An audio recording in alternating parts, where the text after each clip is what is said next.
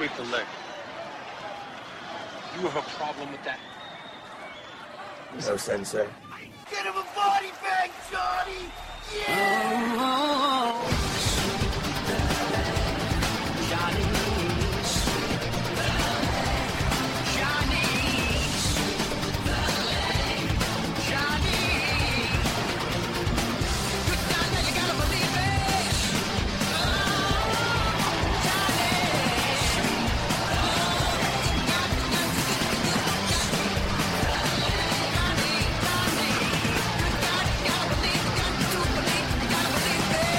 Welcome to Sweep the Leg Podcast. This is your host with the most, Mike Mac Masunas. How is everybody doing today? I'm doing great, and we are finally here at the end of the year.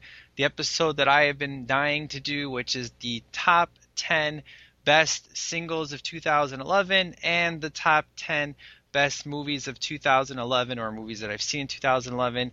And we have a ghost from the past joining us as co-host. And who would that ghost be? Andrew, I'm finally back. It's been a long time. What's up, man? Not much. I've been itching to get back on here, but the fates wouldn't allow it, so I finally found time in my schedule. Sweet. So the plan is that your schedule is chilled out enough to where you plan on crashing a bunch more episodes in 2012. Is that correct, sir? Yeah, that's the plan. I think I've itched out a couple days where I'm not working anymore. I was doing like up to 52, 53 hours a week, so I finally slowed it down a bit. Man, it's ridiculous, man. Yeah, it was a crazy work schedule, but one I mean, once they out of college, you got like no choice, but now I'm finally getting it settled down a bit. Right. And for you listeners out there, you know, I've told you before, when I record solo, it's easy for me to do my recording and then do my editing, and then I can post it that night. Now, whenever I have Andrew on, it's going to pretty much be, you know, when you have two people, crap happen, you got to edit stuff out and put it together. It can sometimes take a day or two, so you may not get the episode when I normally would, but I'll give you guys a little update on Facebook. So, that's pretty much it. And uh, you know, sir, uh, in January, the very first series that we're doing is Beverly Hills Cop. Uh, I'm super pumped. And, that is uh, awesome. And if you, I'm basically doing it whether you're coming on or not, dude. So. No, you definitely got it. I like that movie. I saw it actually more recently, so it's pretty fresh. Now you realize there's three of them. You know, one, two, and three. We're doing the. You know, that's the thing. The sweep the the sweep the Leg Nation wants series, so that's what I'm doing. Occasionally I do a one-off film, but it's going to be pretty much movie series, man. That, that's what everybody digs. So the first thing we're starting off with is the Beverly Hills Cop series. So we got to do one, two, and three, and then probably after that. Um, one series I can't wait to do is movies so bad they're so good. So obviously that's kind of a one-off, but uh, it's going to be a theme type thing. And of course I have Short Circuit and RoboCop to do. Those are some of the early promised series that is going to be coming in 2012. So hopefully, sir, you'll be able to join me on those now that your work schedule is a lot smoother. It should hopefully be some good times and. Uh, you know, I won't be going solo so much in 2012, and hopefully people will dig that. So.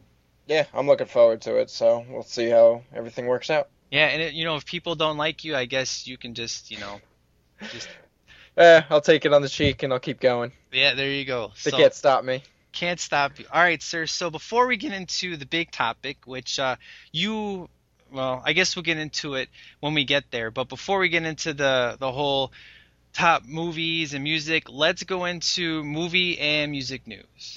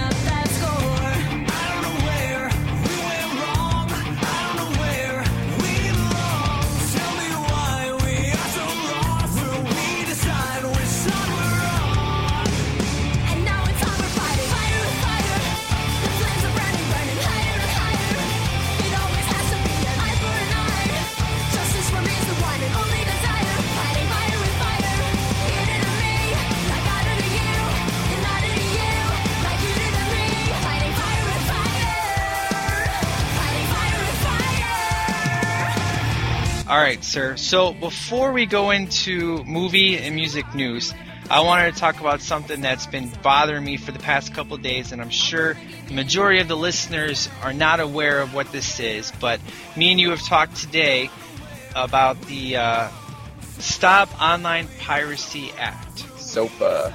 Yeah, and essentially, you know, it has good intentions, which is to try to stop the online piracy of movies and music. But essentially, what's going to happen is, is this podcast is going to be no more. See, what happens is, when this goes into effect, Big Brother officially becomes Big Brother, and freedom of speech is going to go out the door. Uh, I've read numerous things from Congress and um, tons of websites, and it's all pretty much the same thing that this podcast would be considered uh, copyright infringement along with a lot of other things. Um, just by talking about a movie, music, whatever the case may be, that owner, which would be the company, so for example, Universal Studios, if I'm talking about Fast Five, if they just listen to my episode, they hear one thing they don't like, they can instantly shut down the website. And uh, if you're in violation, you could be fined. And most of all, you know, Google has to remove you, and it's a pretty nasty mess. So, what's some of the information that you know of this act? Um, well, pretty much the same thing that you were just saying. That I know it's pretty. There's there's tons of uh, loopholes with this thing. Like there's so much lack of transparency with Yeah. this kind of act. Like you don't know what's going on because they're doing it behind closed doors, so to say. Right. So anything that they decide is pretty much their decision, whoever the company is. So you don't really have a say in what happens. So yeah, like you said, if you're talking something and then you criticize it a little bit, even though if your whole opinion of it is positive, they're gonna they could have the right to take it down. So that between that and then there's just there's yeah the freedom of speech thing. So you get to not you can't say what you're really thinking. I mean that's kind of ridiculous, but I, I heard uh, like last week GoDaddy uh, GoDaddy.com, Mhm. the major site network Yep. they're uh, they were all for it. They were even saying how you're an idiot to oppose this kind of act. Like we need this because it's been threatening. Like piracy is obviously a big deal, but I don't. But now they uh, they folded under their customers, all threatening to start stopping their GoDaddy sites. Yeah. See, essentially, it's a it's a nasty viral effect. Granted, if you take down the movie and music piracy, what essentially happens is the key to SOPA is that it allows private companies to order a takedown, quote unquote, of any website that infringes on that company's intellectual property. So there would be no due process, so no review by any law enforcement agency. The private company, be it a movie studio, any other large firm, would request, and by law, Google would have to force to remove all the search engines. PayPal would be forced to halt any payments on your website. It would It's gonna- break the internet. yeah, that's essentially what this is going to do. And uh, security wise, identity theft, because there's a particular server that will be affected by this, which has been trying to ban is the Congress has been. We, we as the people are trying to tell Congress that you will wipe out this particular server, which will cause online payments to corrupt, will have spamming viruses like crazy, and identity Oh, yeah. theft will be through the roof. It's not just taking out movies and music. You're basically small sites are going to be closed down by large corporations with large legal teams. So there's there's always going to be something that's illegal that makes something free. Like there's never not going to be piracy. So they need to like see the advantages of having the piracy at this kind of limit that we have it right now, Right. and they need to try to borderline that instead of deleting it altogether. Because if they get rid of the entire system, they're gonna have to figure out a whole new one, and this one's just gonna crumble. So it's it's not good. It's I heard something on another podcast. It was um it was a comparison as if the think of the FBI coming into a movie theater Mhm. and act and acting as the movie theater like security, basically like you're, you're taking like a national step for a minimum like a little tiny local thing. You don't need that big of a force on this type of thing. you need to contain it, not delete it. Right, exactly. Because Facebook would be forced to remove any movies and music references. Um, it, it's ridiculous. It's a huge, humongous, nasty, you know. And granted, I only have four days of, of experience on this topic, so maybe other people out there know about this and can inform me better. But my understanding is it's not a good thing. Nobody, especially in the internet world, wants this to happen because the internet's full of entrepreneurs. I mean, the, the internet is the biggest freedom of speech we have. And essentially, this is going to remove any freedom of speech, and therefore, my podcast uh, at any moment in time could be shut down. And I just want to make people aware of that. That if this bill passes, you can pretty much kiss any podcast that you like goodbye, because that's essentially what this bill will do is any copyrighted material i'm talking about a movie i'm playing a trailer i'm playing a movie clip it's automatic copyright infringement bam my website's down so Yeah, so certain things like things like this podcast won't really be looked at at the current time because no one really no one's going to come from a bigwig company and assume this podcast is doing their their titles bad, so they're really not going to fight anything. But yeah, considering the new law, if that passes, everything and anything will be could be taken down at any moment. yeah let's hope so So I mean, yeah, like you said, uh, I, I'm the same way. I don't know, a, I don't know a great deal amount of this, but I know enough to know what's going on. Yeah. So I mean, if if anyone out there wants to join the little fight against SOPA, go ahead, do your do your research, and if you, I mean, if you're for it, you're for it. So do what you need to do, but definitely do your homework with it. Yeah, definitely. So, uh, in regards to movie news, sir, so it's been a while since you've been on, Mhm. um, and The Dark Knight Rises, I'm sure you've heard, has Yep. been you know crazy all over the internet. You know, we got the prologue, uh, we have the the trailer, which the trailer broke uh, a record for the most downloads in 24 hours. It actually broke the Avengers Wow. record. Uh, you know, Bane can be understood in the trailer, but in the prologue, uh, the issue is is that the background noise is so loud that it causes people to not be able to hear Bane. And you know, Christopher Nolan says that he'll clean up. Essentially, what he's got to do is, I mean, you got a guy with a mask. You don't want it to be audibly clear because it's a dude with a mask on. You know, his mouth is covered, so you have to have some sort of can't understand, but you don't want to have it at the same time where you can't understand what your main villain is saying. So um, it's kind of interesting, all the talk going on, but you know he's got plenty of time to fix this. We don't even have a new trailer yet, which we'll probably get a new trailer in probably a couple months. Yeah. Sure, it's going to fix a few things, but what'd you think of the Dark Knight Rises trailer?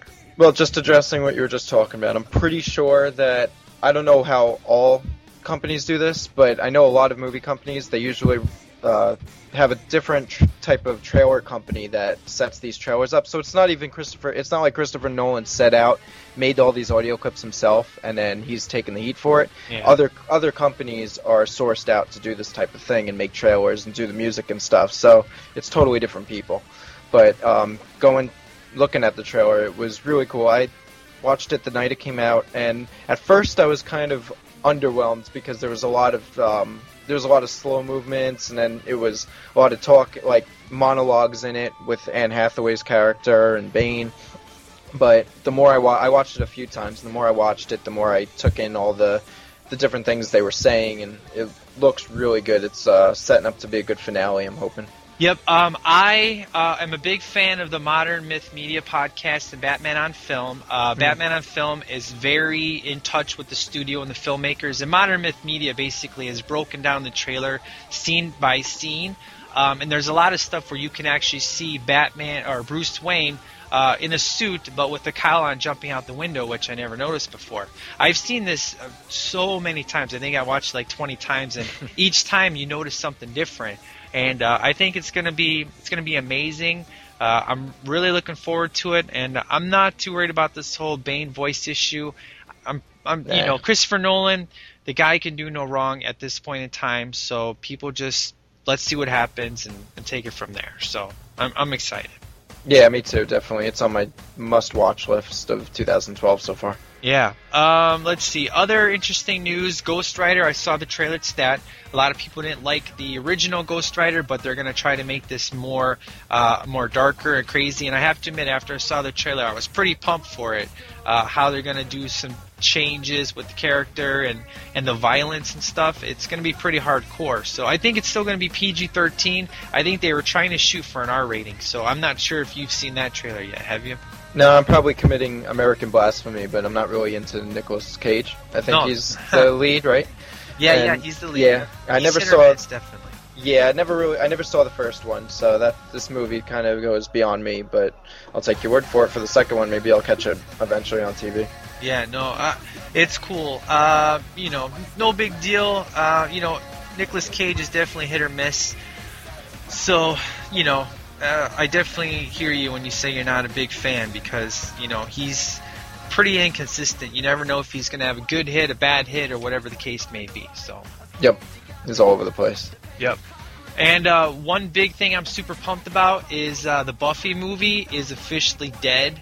Um, you know, a lot of people were complaining because uh, Joss Whedon wasn't going to be taking any part in the Buffy movie that they were going to do, and not have Kristy Swanson or Sarah Michelle Gellar, anything like that. And looks like they're officially axing that movie, so I'm pretty pumped up about that as well. So I'm a Yeah. Buffy fan. So. I never, yeah, I never watched Buffy, but I've been hearing about this movie for a long time. Apparently, it's been in the works, so Yeah. I'm kind of, for for someone who doesn't watch it, I'm kind of glad that at least they decided to axe it before anything would, uh, anything would happen without the main actors, and it would suck that the continuity would be lost in that if they kept going. Yeah. Uh, and probably the last piece I have for movie news is right after I posted the uh, Christmas, uh, you know, Sweep the Leg Nation uh, Christmas tribute episode, Gremlins. Uh, news came out about has Warner Brothers decided to do a Gremlins 3, and uh, it's currently being looked at. They've actually bought a domain for it. Usually they buy a domain when they're serious about coming up with a film, and they bought Gremlin, uh, Gremlins3.com. So uh, it'll be interesting to see. You know, I said how would I feel about CGI? You know, Gizmo and, and Gremlins. It's kind of like the Muppets. Muppets work perfectly as they are, and I think that Gizmo and and, Gre- and the Gremlins would definitely be better uh, as puppets. But you know, with the technology today, they can make the puppets so fluid. I mean, they look excellent back then. I still think it's perfect. Um, I'm I'm not a fan if they go CGI on this. So, uh, what are your thoughts, sir, on Gremlins 3? Well, have you? I assume you've seen Star Wars. Yes. So, what are your thoughts on? it? Did you like Yoda in the last Uh, movies, or Yoda did look pretty. Aw- I mean, the first one looked a little weird. He got better in two, and by part three, I was like, he's flipping awesome looking. I mean, I, I get what you're trying to compare. That it could be like that. If they could pull it off, you know, I, I would be willing to check it out. I'm not gonna be like, oh no, I don't want to watch this movie because it's CGI. I'm just hoping that if they go the CGI route, that they do it justice and don't uh, and don't trash this franchise because the first two, there's only two, and they're loved and adored by many people. So if you're gonna make a part three, just like Ghostbusters three, if you're gonna make a Ghostbusters three, make sure you do it right. So that that's the only thing I gotta say about that. Yeah, I agree. I haven't seen uh, I haven't seen these movies in a long, long time since I was probably a kid, but yeah, I'll definitely be willing to check them out. And I think CGI could work for something like that because you, they could make the CGI look close enough to what the puppets looked like, and then improve upon that instead of just changing it altogether. So, Right, exactly. So, um, any interesting uh, music news that you have heard of this week, sir? Um, not too much. I was more interested to hear what you had because you, I think you have more of a broad variety of music stuff that you like. So.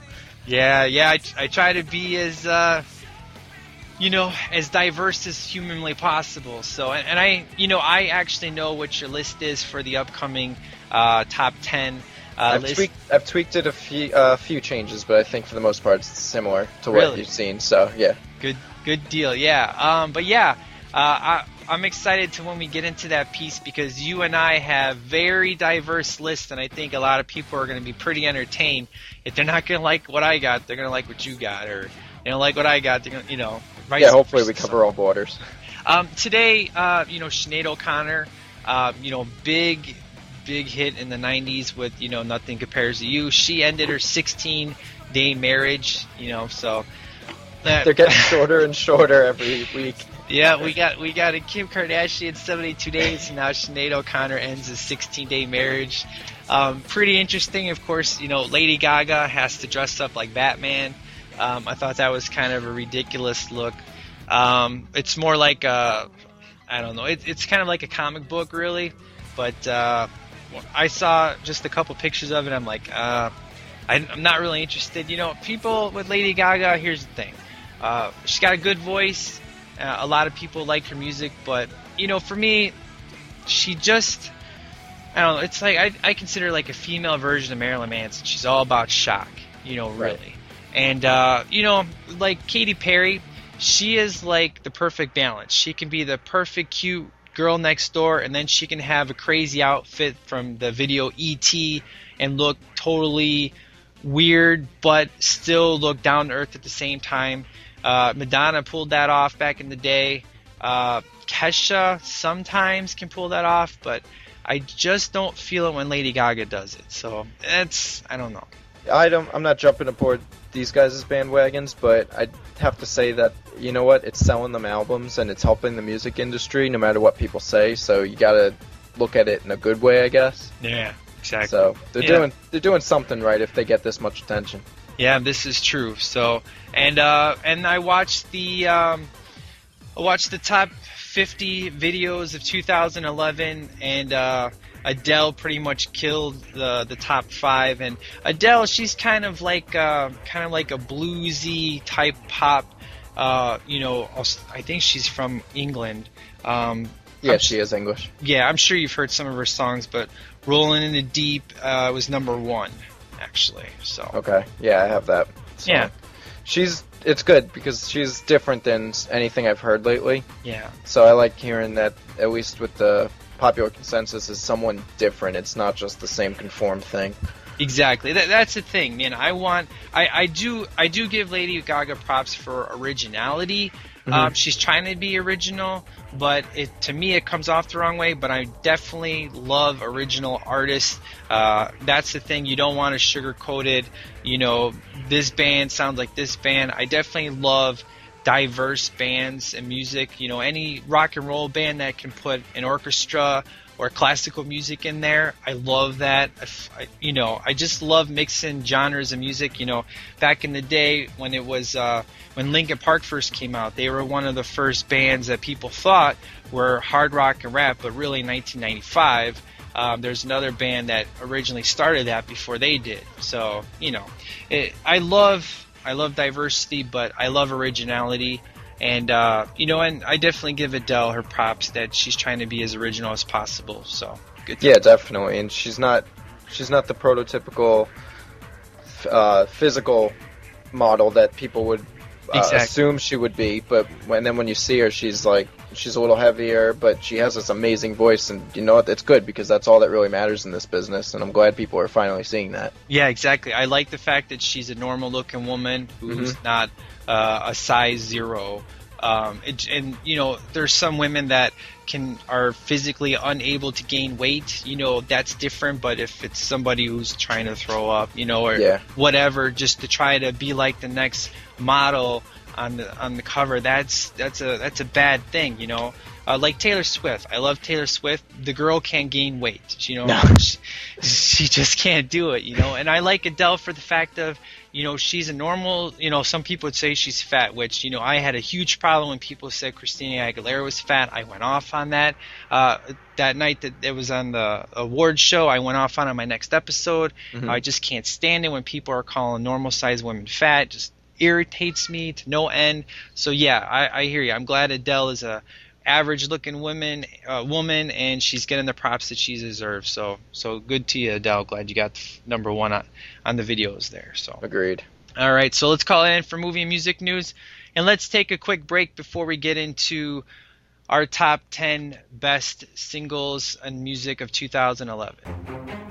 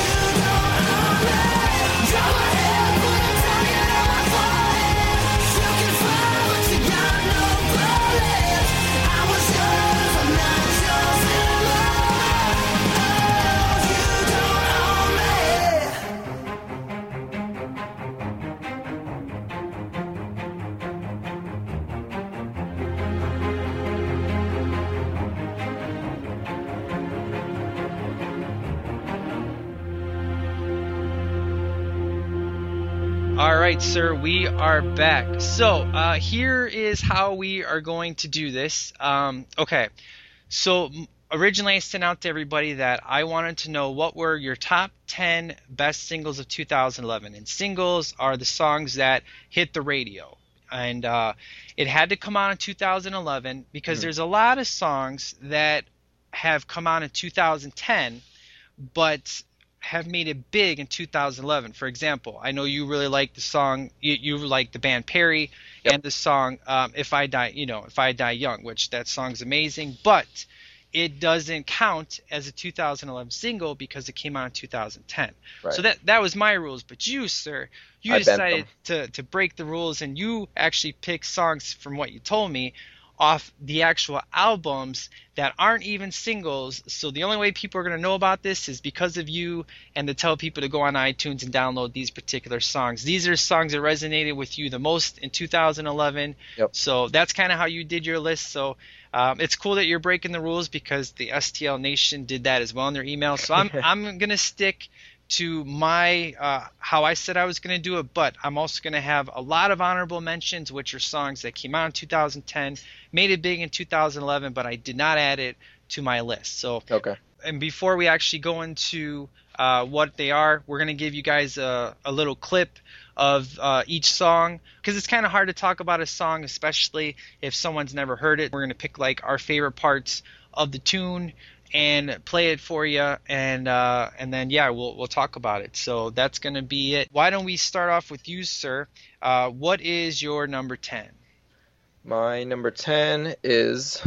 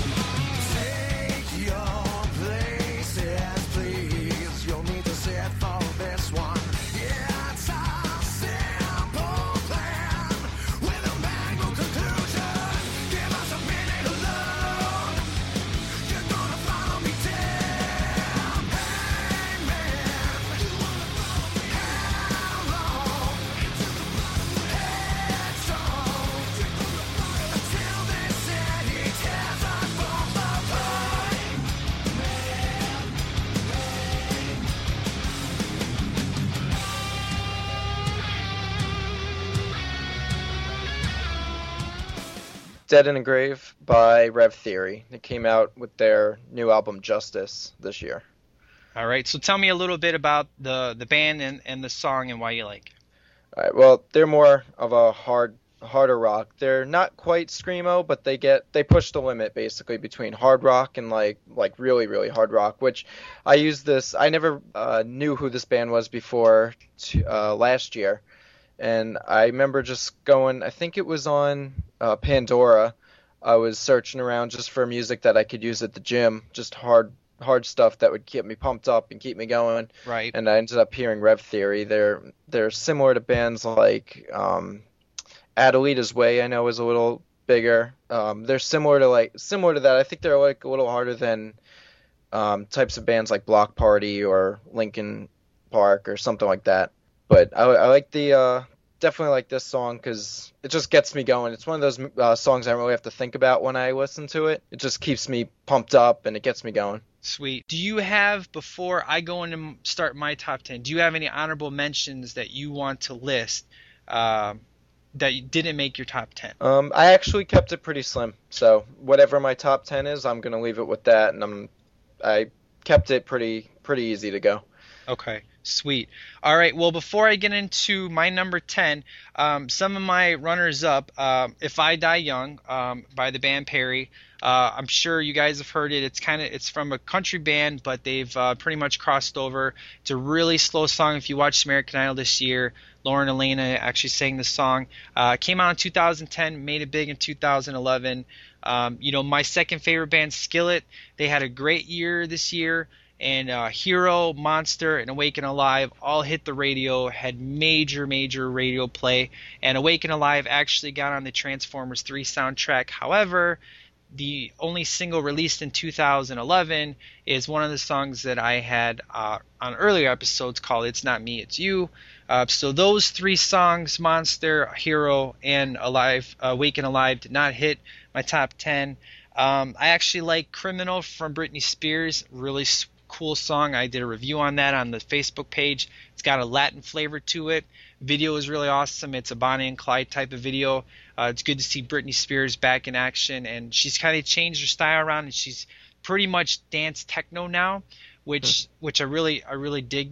I really dig how she's changing up her style, kind of like Madonna, but she's doing it better than Madonna did when Madonna tried to go techno dance. So is it kind of like Cascada in a way? Uh, you know, you're hearing the clips, sir. So uh, you'll whenever I guess I judge it myself. yeah, you'll judge it yourself after you. Uh, if I have Britney Spears in this top ten, you'll hear you'll probably hear a clip of it, and then you could judge it off that. So, uh, and then I like the Black Eyed Peas song, which was a remake from the Dirty Dancing. I had the time of my life. That was good, but that did not hit my top ten.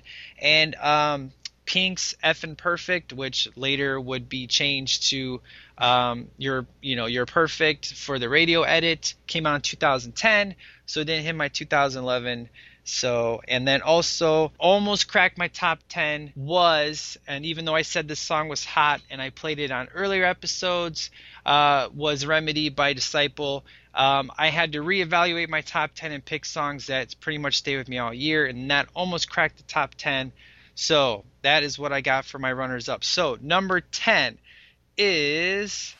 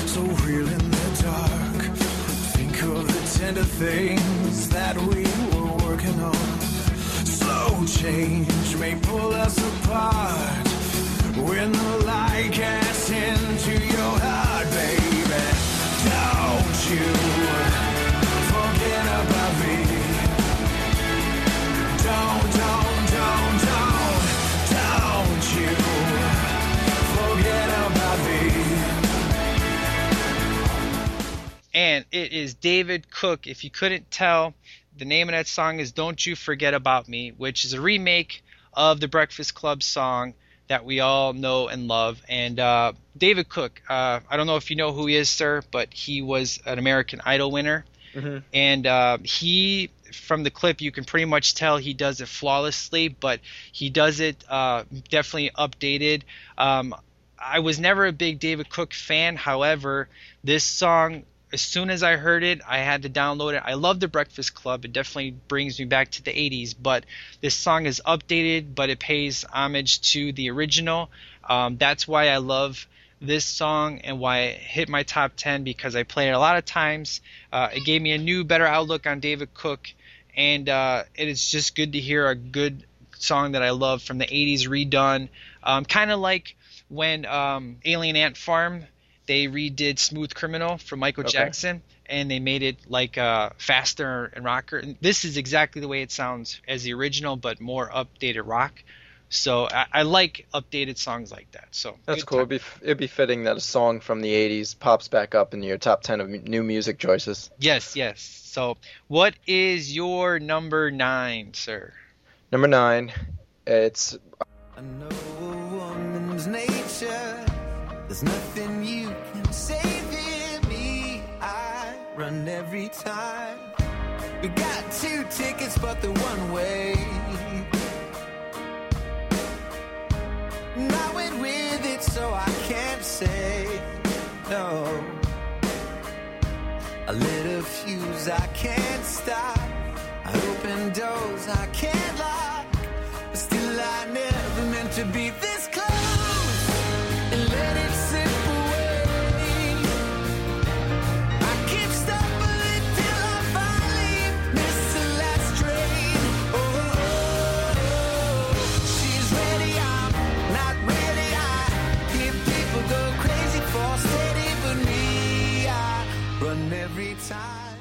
Run Every Time by Gavin DeGraw off his new album Sweeter. Sweet. Gavin DeGraw's good time, sir.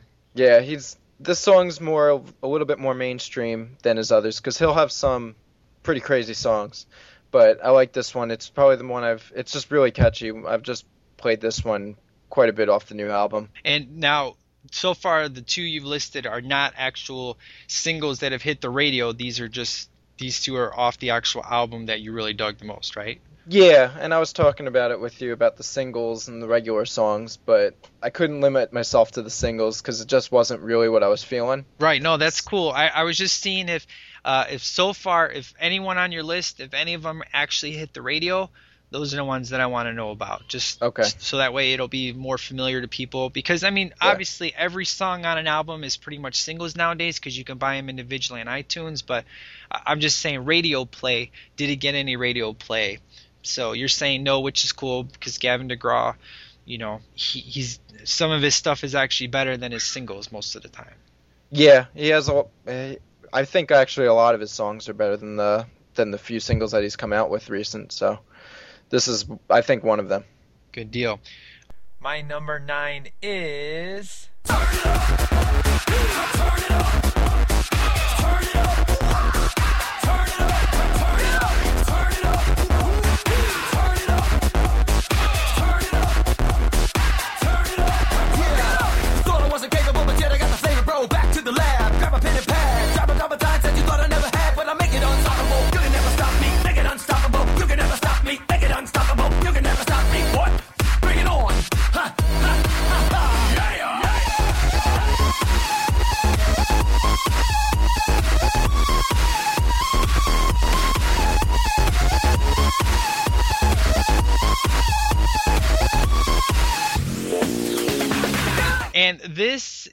um, I, I do have to say, sir, um, before I say who that was, uh, we, our genres, man, we got everything covered. We got, we got dance, we got rock, we got pop, we got underground, we got Christian, we got country, we got everything up on this list, sir. I'm pretty sure we got some diversity on this sucker.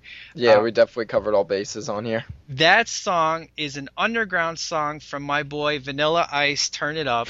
And you suckers just jammed to that, and you know that it was Vanilla Ice. Well, you didn't know it was Vanilla Ice, but now you do. So now you got to go on and buy that song because it's flipping awesome. I love this song because number one, um, I reviewed this album on the on this you know on the Facebook page, where um, this is the first Vanilla Ice album I got where there wasn't any anger and hatred and swearing and all that stuff.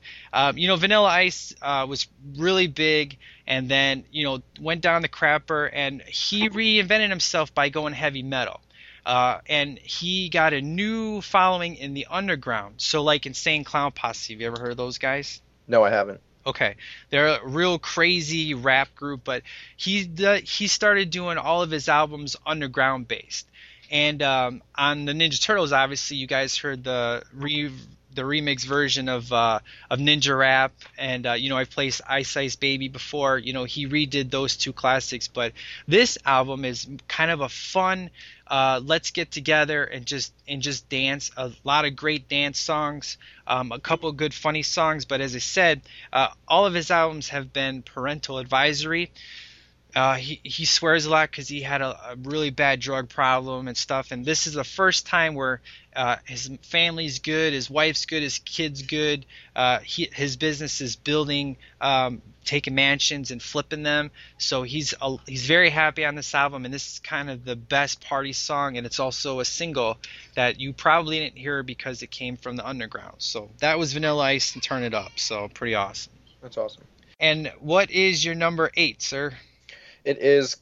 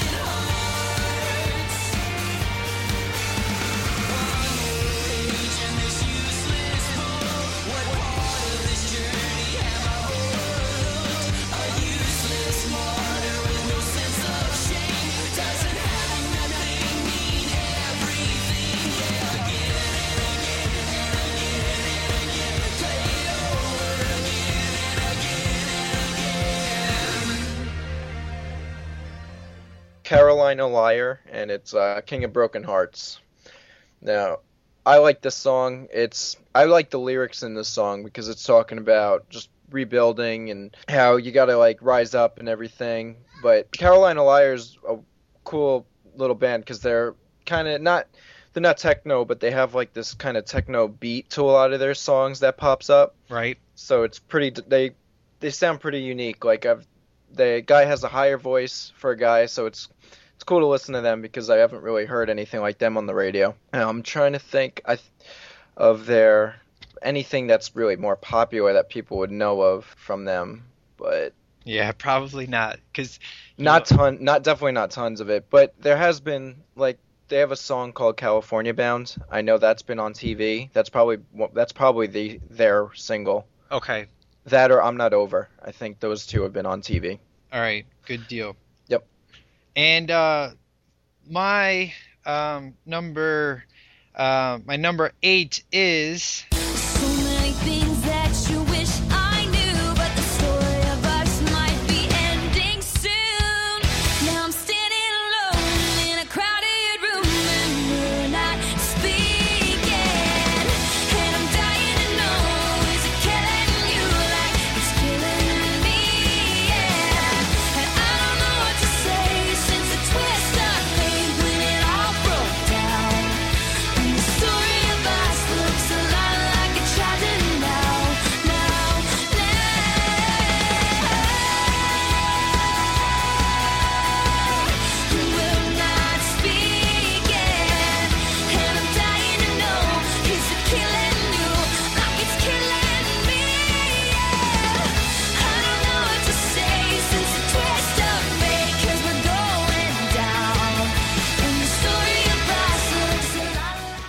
Okay, so that was Taylor Swift and the story of us. So I love Taylor Swift, and the song I dig the most from her new album is "Better Than Revenge" because it's an Avril Lavigne um, rock pop song where she talks about, you know, you may have stole my man, but I always get the, I always win in the end because I get to write a song about how nasty you are.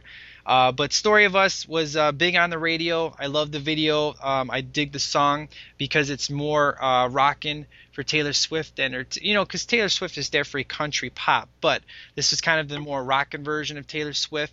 And uh, this song was pretty big for a couple of weeks, so that's why I picked the Story of Us. It's just because the video is really cool, uh, the song is really good, and uh, and it's a different kind of flavor for Taylor Swift. So if you're not a big fan of Taylor Swift, you can listen to this song, and you may be able to change your your mind about her. So that's what my number eight is, sir. That's really cool because I remember hearing Taylor Swift back before she got popular, and she had that song Tim McGraw, Yep, yep. and it was like prototypical country song, and it's cool to to know that she's like kind of branching out, especially uh, her type of music because she usually stays within her confines pretty tight. Oh, let me just say, Taylor Swift wrote every single song on this new album with no help. She wrote all the music, she did all the lyrics, because she writes every single song, but she usually has a co-writer.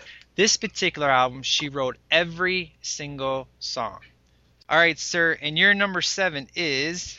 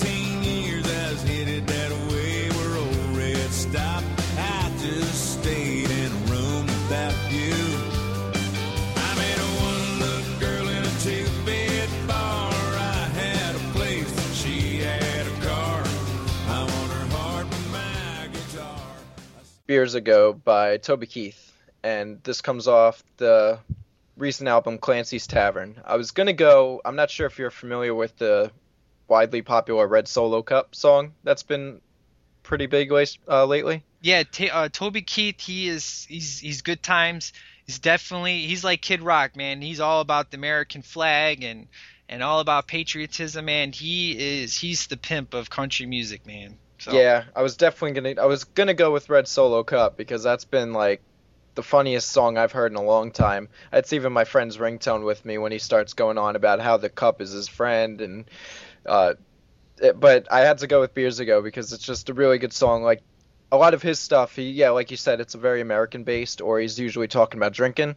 But I like this song because even though it is alcohol based, it's like not like a bad rated song like that. Like it's Right. it's catchy and you can listen to it. Anyone can listen to it and just catch on with it. sweet, It's good times. good times. All right, and my number seven is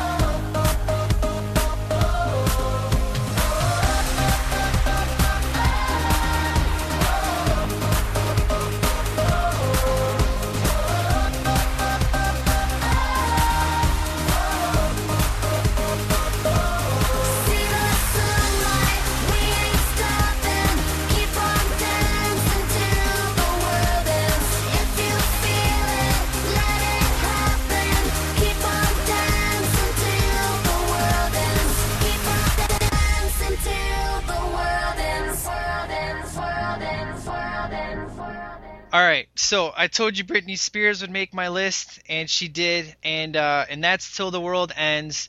Um, my kids flippin' love that song, and it's probably because she says "oh oh oh" like a couple hundred times.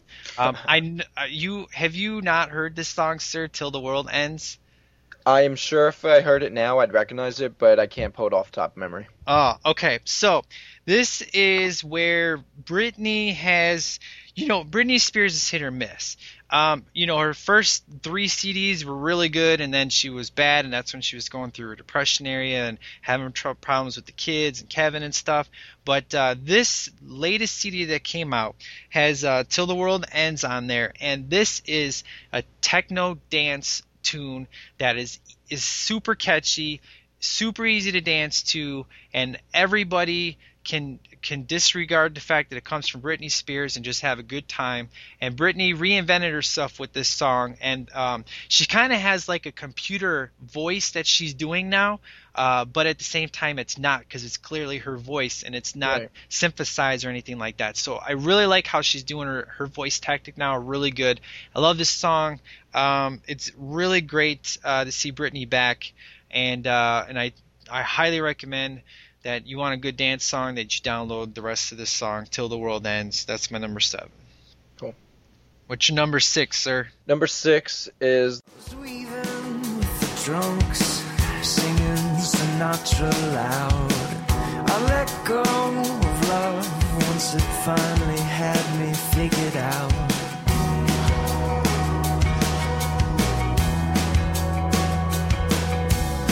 I was buried like treasure, but no one ever came to mark the spot. So I got good at pleasure started tying tighter knots. And sad can't catch me or call me baby now. When it's all I used to believe, if the sun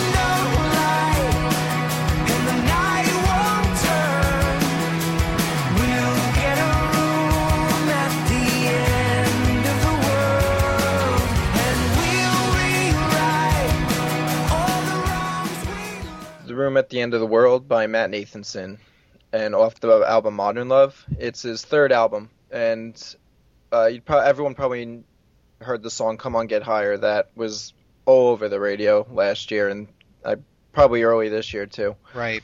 Um, this song's really good. I like his indie type of singer-songwriter vibe. I remember hearing him over. I put a, a adult alternative channel on TV on the Cablevision, and that's when I heard, first heard him with the song "Car Crash," and ever since, I remember waiting for this new album, and I heard the the single "Faster" that came out for this album that I could have used. Um, it was a little different. It was a little more like he sings upbeat, but it was a little like quote unquote faster than usual than his usual songs. It was different, but I'm glad he definitely stuck to his roots with a lot of the songs, and this is one of them. Good deal. All right. And my number six is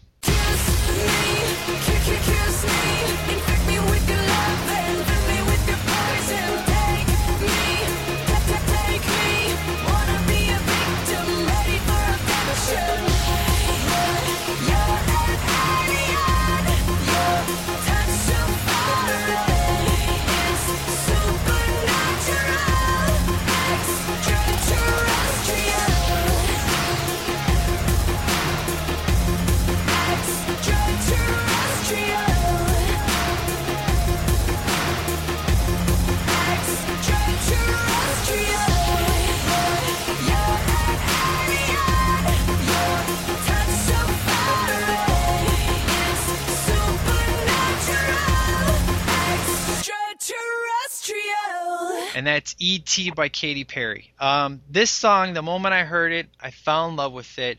Um, it's got a killer hook. I just, you know, oh, I can't. Ex- Let's just say the Kanye West remix version, I do not like because number one, not a fan of Kanye West. I think he's a complete arrogant douchebag. Uh, but um, the original version of Katy Perry's E.T. is flippin' amazing. Um, got a really good, uh, simple drum beat to it. Um, the lyrics are simple. Um, I mean, you can pretty much tell it's just you know trying to talk about how no one accepts her boyfriend and treats him like you know he's an extraterrestrial, but how he makes her feel. It's just a really catchy tune. Uh, I've loved it the moment I heard it. Um, it was in my top five for a long time, but other songs have creeped up in there. But I definitely love this song. Uh, it was pretty huge and really set Katy Perry off to get all the tunes that we got for the rest of the for the rest of the year, which is you know. Um, last Friday night and, and stuff like that. So Mhm. so E.T. That, that song's awesome. So that that's my number six, sir. That's really cool. I I like Katy Perry. She's different. I obviously as you probably tell from my list, I'm not too into the today's pop type of stuff like Britney Spears or any of that, but uh, Katy Perry is a little different because I like the way she she actually sings and her songs are pretty catchy and they're good. Yep. Well, hey, don't forget, sir. You know I've covered country already. I've Oh, covered yeah. underground. I've covered dance. So you It's know now I'm doing pop. So you, you can't be saying all poppy stuff. It's not like I'm throwing. No, I mean that all the pop, a lot of the poppy stuff in Right. general these No, I, days. I get you. I'm just messing with you. So, all right, sir. What's your number five? Uh, five is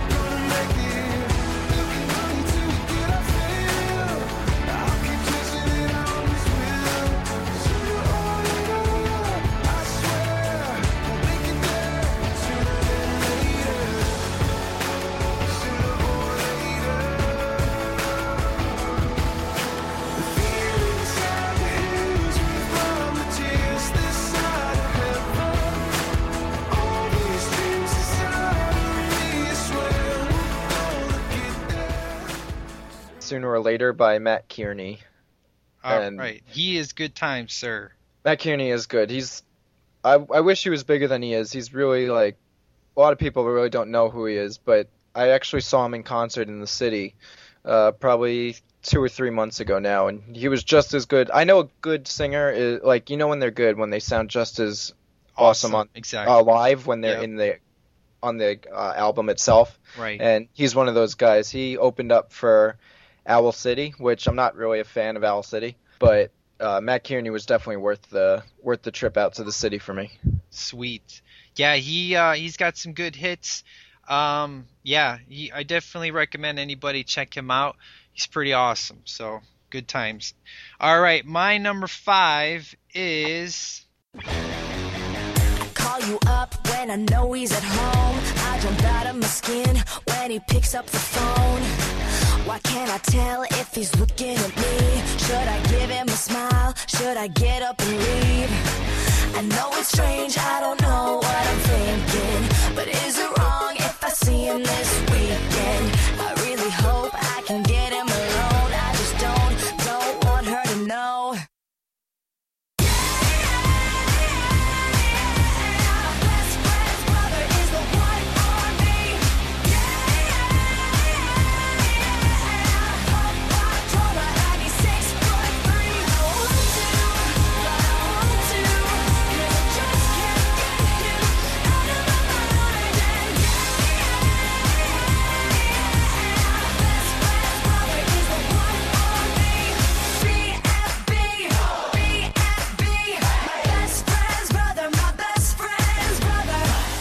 All right. Now, before you guys give me crap on this song, the only reason that I love this song is because of my kids. Um, you know, I had Jason on here, and we talked Buried, um, and we we talked, you know, TV shows like uh, Victorious and and iCarly and stuff. And this song is uh, best uh, best friend's brother BFB from Victoria Justice. Um, it's got a killer killer. Oh my god, killer beginning. Um, the chorus is very catchy. The video is very funny.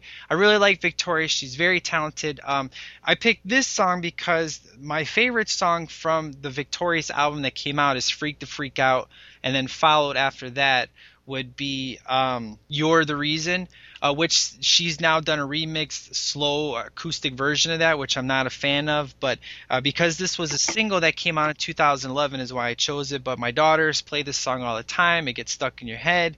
And, uh, and kind of as a treat to them, I put it in my top five because I've heard this song numerous times. And it's just a great dance uh, party song. Uh, it's, it's like a pop rock dance song, which is pretty different out there. Um, and you know, and Victorious is really good actress. So, well, not good actress, but she's entertaining at least on the Victorious show. So it's good to, to get the song out. So that's that's my pick there, sir. Cool. All right, and what is your number four, sir? My number four is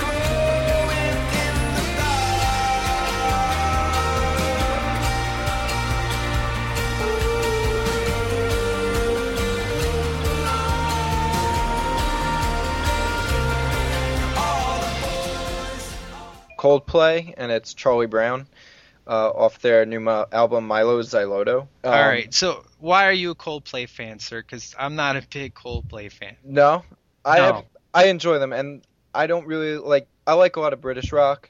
Um, probably the quintessential British rock, like the Beatles. I'm definitely not a fan of, which is Right. kind of funny, and a lot of people always argue me on that one. Right. But Coldplay is they're unique. You need to have like they definitely do things their own way, which I definitely like. Like their album X and Y is very like they have a lot of themes to their songs. Right. So X and Y is very space oriented, and then yeah, Viva La Vida is very like country, different, international based.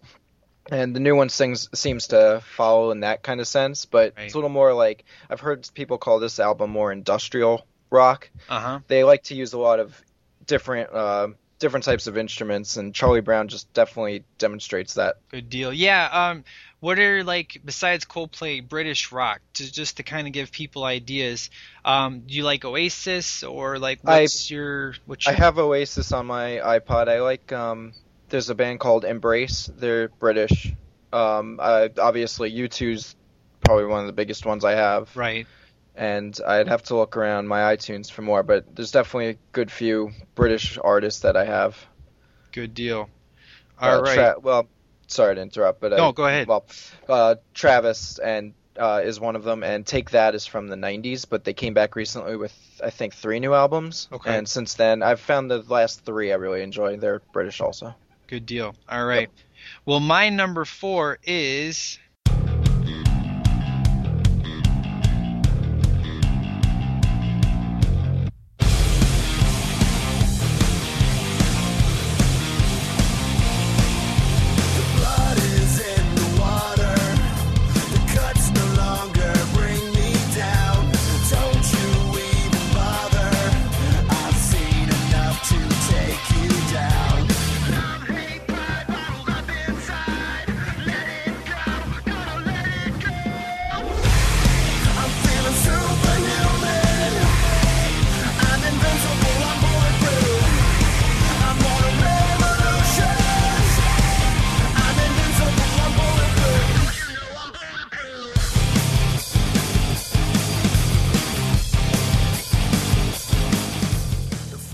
And uh, this is 12 Stones Bulletproof. Um, 12 Stones is one of my favorite um, hard rock bands. I love these guys. Um, they were actually supposed to come out with an album in 2011, but due to the fact of um, they were on Wind Up Records, which, if you guys know, Wind Up Records um, holds Evanescence and Creed um, as the two big acts of that record label. They were on that label for a while, but due to the fact of uh, promotion-wise, they never promote this band. Um, they they're considered the underdogs, so to speak. Um, if you've seen, I know you and Ty, you guys reviewed the movie um, Never Back Down. Yeah. And I love that during movie. in the mo- you know when he comes up to high school for the first time and they're playing that song in the background where it goes and you may never know who I am. That's called Anthem for the Underdog. That's them? Yep, that's Okay. Twelve Stones. Yep, and uh, they uh, Lie to Me was was on the radio. Um, the excellent, excellent band, but because of the fact that they didn't want to release the album. 2011, they decided to drop the record label, um, and they finally found a new place but they released an EP out, which has um, uh, I played that on earlier versions, and then um, Bulletproof was the first single off what their new album was going to be, but unfortunately it got postponed six months. So this coming year, 2012, will be new 12 Stones, and uh, I've gotten a lot of my fans into 12 Stones. John, um, I like I'm calling him John the Music Man now, which is John from Philly. He's a big 12 Stones fan now because of this song, Bulletproof. Um, great tune, love it. Um, and they definitely are scream. They they scream sometimes. I've played various songs, but they only do it to accent the song, kind of like Pillar, my favorite band. They Right. will only accent the. They'll only scream at certain points, but they um, they've done acoustic. Uh, songs with Chris Daughtry before. Well, Chris Daughtry helped write the song, but they've done acoustic, and uh, they can pretty much do anything. So these guys are awesome. So that's my number four. Awesome. All right, sir. What is your number three?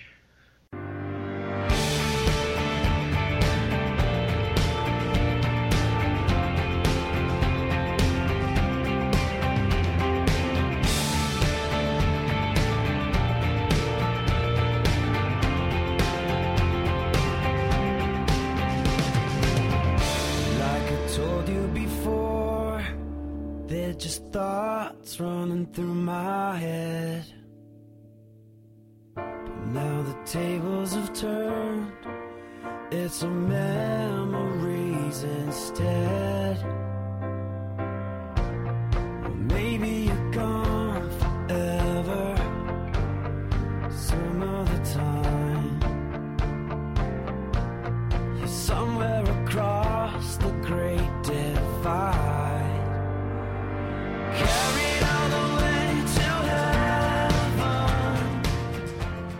Getting down to it, number three is Ceasefire by Howie Day, and this is actually off an EP album that came out recently, rather than a full full entire album, a studio album.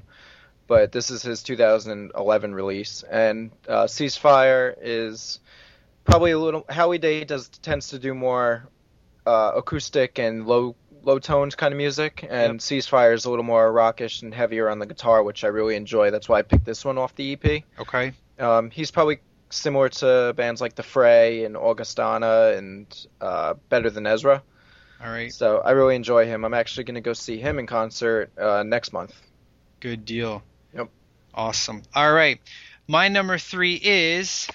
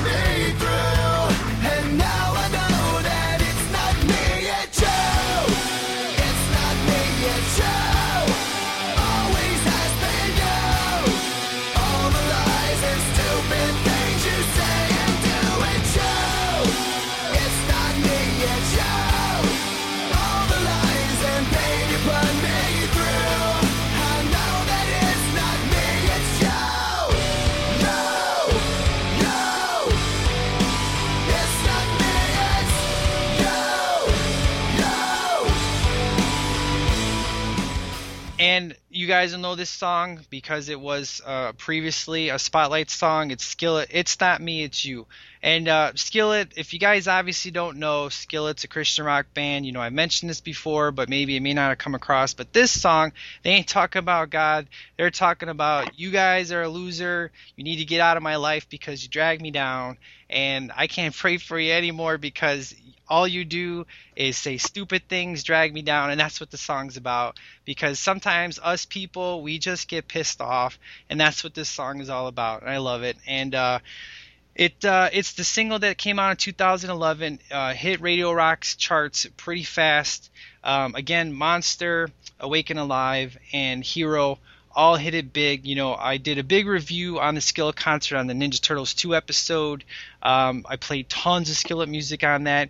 Um, I've got a few fans of the STL Nation in the Skillet. They really dig them. And, uh, and they sing about everything, uh, which is really awesome. They sing about relationships and, and um, suicide. Um, tons and tons of themes that they sing about. They're very diverse, and that's why people love them. They actually go on tour all the time. Uh, they've been like Ozzfest and tons. You know, they've toured with Disturbed, and um, they've opened for Creed. Um, they they've opened for tons of bands, and uh, a lot of people will give them crap like, "Oh, why are you wearing an ACDC shirt? You know, aren't you supposed to be a Christian band?" And like, "What are you talking about? ACDC is my favorite band." And like, "Oh, really?" Uh, they got they have classical music inside their uh, inside their music. Their drummer is Jen Ledger, who's from Australia. She's a killer drummer, but most of all, she has a beautiful voice, uh, which I've showcased throughout uh, this year.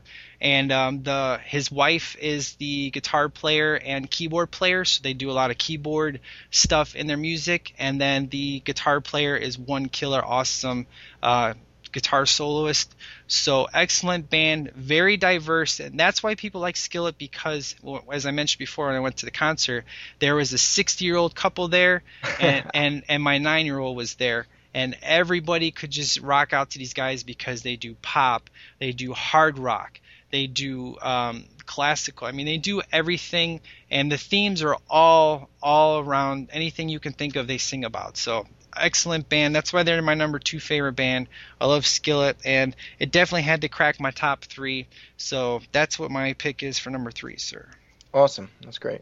So what is your number two? Oh where have you been? You've been replaced by the masters of spin who make good looking books and write history in. We're selling the news. The lines start to blur, I get so confused. I get shiny new models mixed up with the blues. I get binary code mixed up with abuse. The facts are simply one option to choose. When nothing is sacred, there's nothing to lose. When nothing is sacred, all is consumed. We're still on the air, it must be the truth. We're selling the news. I wanna believe you, I wanna believe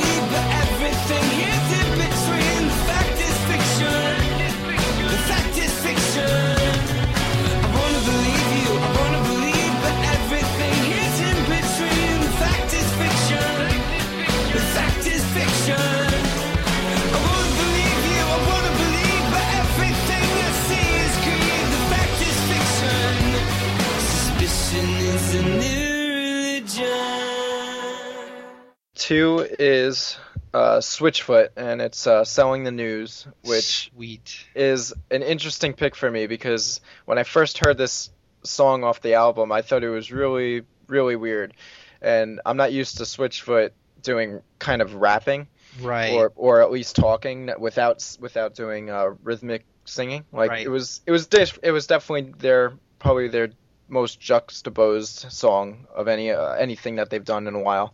But um, this comes off the album Vice Verses, which is actually they had four albums worth of material before they came out with the previous album before this. Good So deal. this, yeah, this is the second of the four, and I just Switchfoot's awesome because, like you were talking about Skillet, these guys do a lot of different things. They're really not held down by boundaries. They were originally labeled as Christian rock, Right. and I don't think you could say that for them anymore. And they just do a lot of different things. And I like the. Uh, I think it was Ty who was saying in one of the episodes of his uh, movie podcast that he doesn't really appreciate when things kind of take political leanings Right. but uh, this song, "Selling the News," obviously within the title, you could tell it definitely has a voice, and I kind of appreciate that because even if I don't agree with something that people say with a political tie, I at least appreciate their opinion on it, especially if they're able to vocalize it like they do. Right, and you know you're right. Switchfoot originally um, started off in that market. Um, A Mhm. lot of bands did. Evanescence did. You know, Chris Daughtry did. Um, and the, th- the thing is, you can't label music. You know, you don't go and hire a Christian plumber. You hire a plumber. You know, it's the same thing. I mean, uh, s- a lot of bands that people listen to nowadays, they don't realize where they originally came from.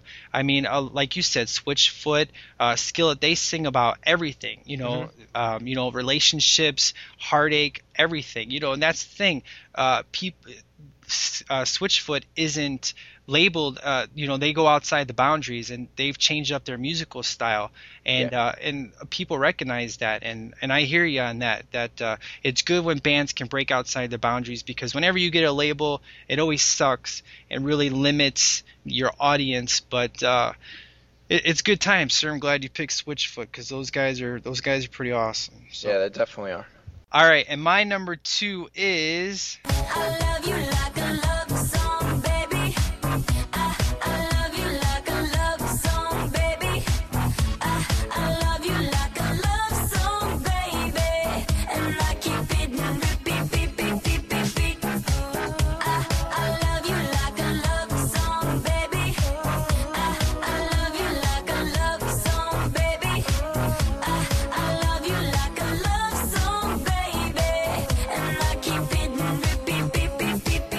Okay, uh, you guys heard this song as the spotlight song when I had Jason on for Buried, which is Selena Gomez, uh, "Love Love You Like a Love Song."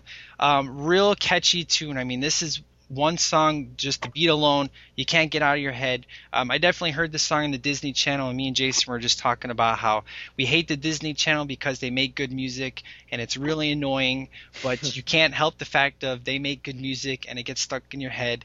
Uh, I've played this song numerous times, um, it, and it's actually my wife's ringtone. Uh, really good, happy song. You know, it's pretty much the beginning of a relationship with somebody, and you just can't stop thinking about them. And when she does the the repeat the repeat part, she sounds like Max Max Headroom, and she actually in the video does look like Max Headroom when she's doing that part. So I really dig the video and how and she plays different parts in the video, but this song is definitely pop, but it's uh, definitely uh, in your head. You can't get out singing in the shower song.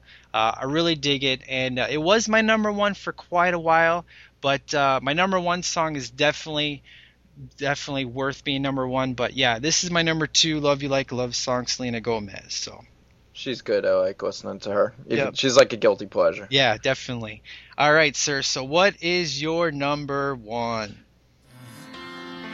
And it's back to my town, back to your life. Gray skies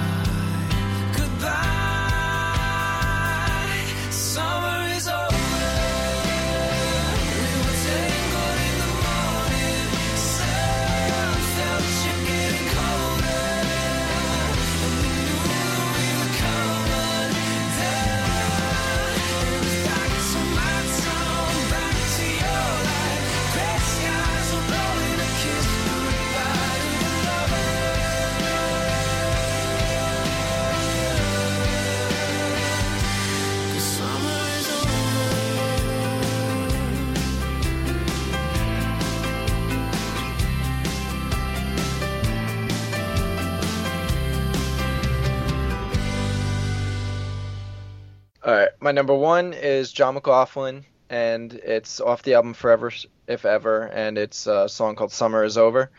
Uh, he's perhaps my favorite singer as of this point. Um, he's basically piano rock, which I've heard him. He's basically compared to like the piano that he plays is basically compared to like between Billy Joel and like Elton John. Like he's crazy. I've seen him in concert Nice. and he gets real low to the piano and he just lets it go. Like his hands look like they're flying. It doesn't even look like he presses anything. really. It's yeah, it's really crazy. I I love watching him and his songs are great. They're very he's another singer songwriter type, so a lot of his songs are very like they have a lot of heart in them. You can definitely tell. Um, uh, this song definitely it talks about the summer and just uh, love ending for whatever reason and because of the seasons changing and boundaries and all that kind of thing. I really like him. He's he's probably not uh, well known, but he has he's been on featured on a few films like that movie Enchanted from a few years back. right, right. Good film. Yeah, Amy Adams and Patrick Dempsey. Yep. His he had a song that uh, I believe ended closed out the movie, Nice. but uh, that's my number one, and he's my favorite singer, so he's definitely my number one. Sweet. And um, when you talk about piano players, I do have to admit Lady Gaga is pretty awesome on the piano.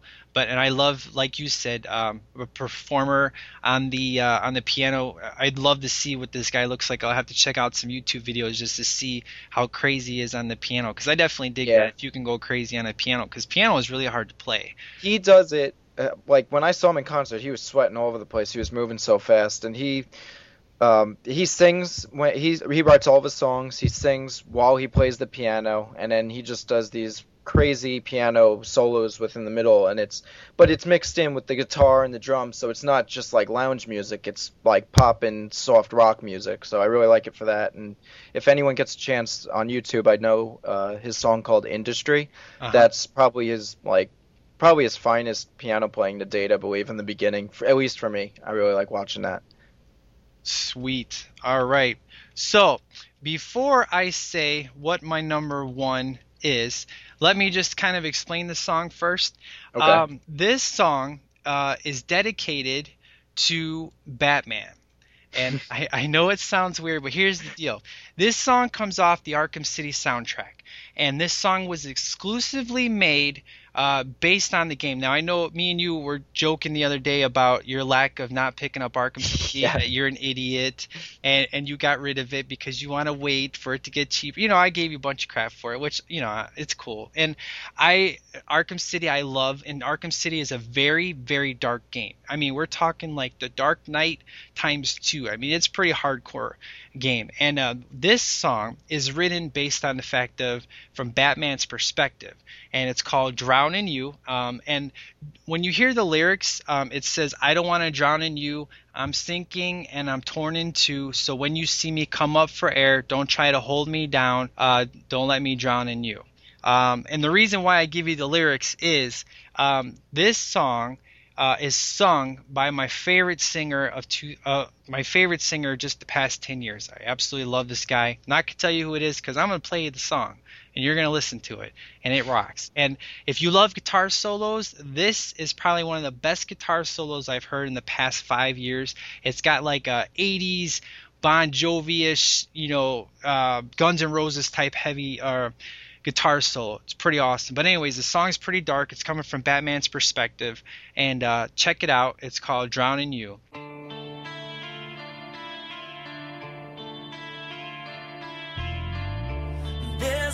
Place where you can light the fire and watch it burn. Lay it down and lose it all. It's taken me so far beyond the point of no return. Gave all that I had when hope was gone. Hope was gone. Is this real or is it just another crazy dream? that someday soon will fade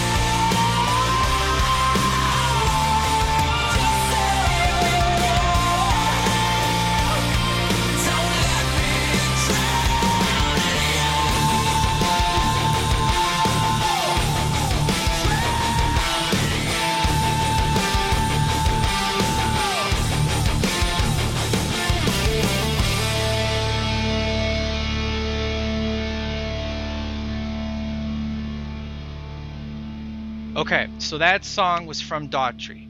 My boy Chris Daughtry wrote this song because he loves Batman, and they said his new album was coming out, and they said that, uh, you know, we need a song uh, for the Batman Arkham City soundtrack. He's like, I got one. Let me, you know, he's like, I can write one up. I got a few ideas in my head, and it was exclusive to the soundtrack. The only way you can get it is by buying the soundtrack. You couldn't get it on his new album. His new album's amazing. I reviewed it on um, I reviewed it on the Facebook page.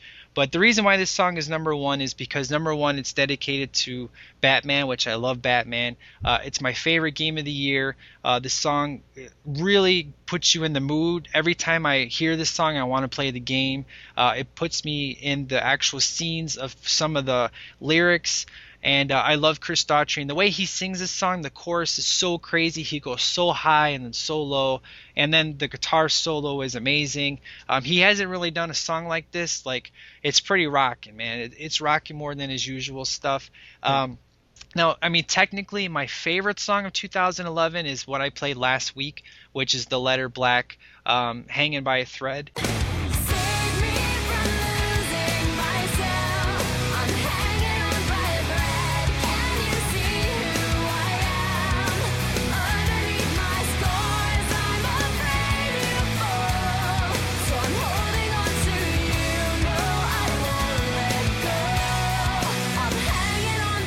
That song over 200 times, but came on in 2010. And as I said, I wanted to pick a 2011 song. So really, "Hanging by a Thread" is my favorite song of 2011. But if I'm picking a 2011 song, Daughtry, Drown in You, hands down, is my number one. Flip and love this song. So, so that's it. Go out and buy it. It's awesome. That's awesome. He's come a long way. I remember. I think that was the last season I watched American Idol. Yep. Was when he was on it. Season five, that was the best thing that ever happened to him was to get kicked off. And, and you know, before that, he had his own band, and he took a lot of his songs from his old band and put it on his first album. He writes all Mhm. his own music. Um, you know, he writes all his own lyrics, and I I respect artists that do that. If you are an artist, for example, Britney Spears, Yep. you don't write your own lyrics, so I kind of have a problem with you, even though I can dance to you. I I love people that write their own music. Um, that gets a hundred times more respect from me to you if you write your own lyrics and music. It's. Definitely, I totally agree with that. Yeah. All right, sir. So that is it. That's the longest part of our episode. It's definitely not going to take us that long to talk about movies. Um, but uh, I definitely wanted to throw that out there because of the fact of when you talk about music, not everybody knows what the tunes are and stuff. So I'm glad we got that out of the way, sir. So good times. Yeah, it was fun. Thanks. All right, so let's talk about our top 10 favorite movies of 2011. Now, I did say in this particular category that it Mhm. could be any movie that you've seen this year. It could have came out in 2010, which is why with the music, I was Right. specific that it had to come out in 2011 because I wanted to be at least one-sided one way and then do whatever the other way. But I do have to admit, out of my top 10, only one movie came out in 2010. The rest of them all came out this year. So my top 10 is pretty awesome. At least I think so. I'm All sure right. I'll agree. All right, sir. So do you have any? You go first. Do you have any honorable mentions that did not hit your top ten? Um, honorable mentions probably. Um, I saw The Hangover Part Two, and I never saw the first one in the movies. Ugh. So when I went to see the second one, it's it's an honorable mention. It didn't make my top ten, but you know what? It had me laughing out loud, so I do give it props for that. I did enjoy it, so I'll I'll display it on here just because it, it had me laughing pretty pretty hard. Okay. Um, then I saw uh, the other movie that I saw this year was oh the um, the Lincoln Lawyer Okay. was with Matthew McConaughey, Yep. Yep. and I'm not a fan of Matthew McConaughey. Um, just out of film and in film, he doesn't really do it for me. He usually plays the same type of guy. Yep. Uh, in in any movies he does, and then out of film, I've heard he's just kind of ridiculous. But you know what? In this movie, it was it was a good change up for him. He he kind of had that same persona about him as he does in a lot of his movies, but it kind of twisted it and in a good way. It kind of broke him out of that mold a little bit, and I like that movie. nice. And I uh, I saw Sucker Punch, but that's not going on my honorable mentions this year. So Really. I think that'll wrap it up.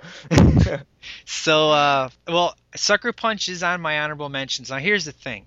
Um, Sucker Punch is a really deep movie. I mean, a lot of people don't realize what this movie's about.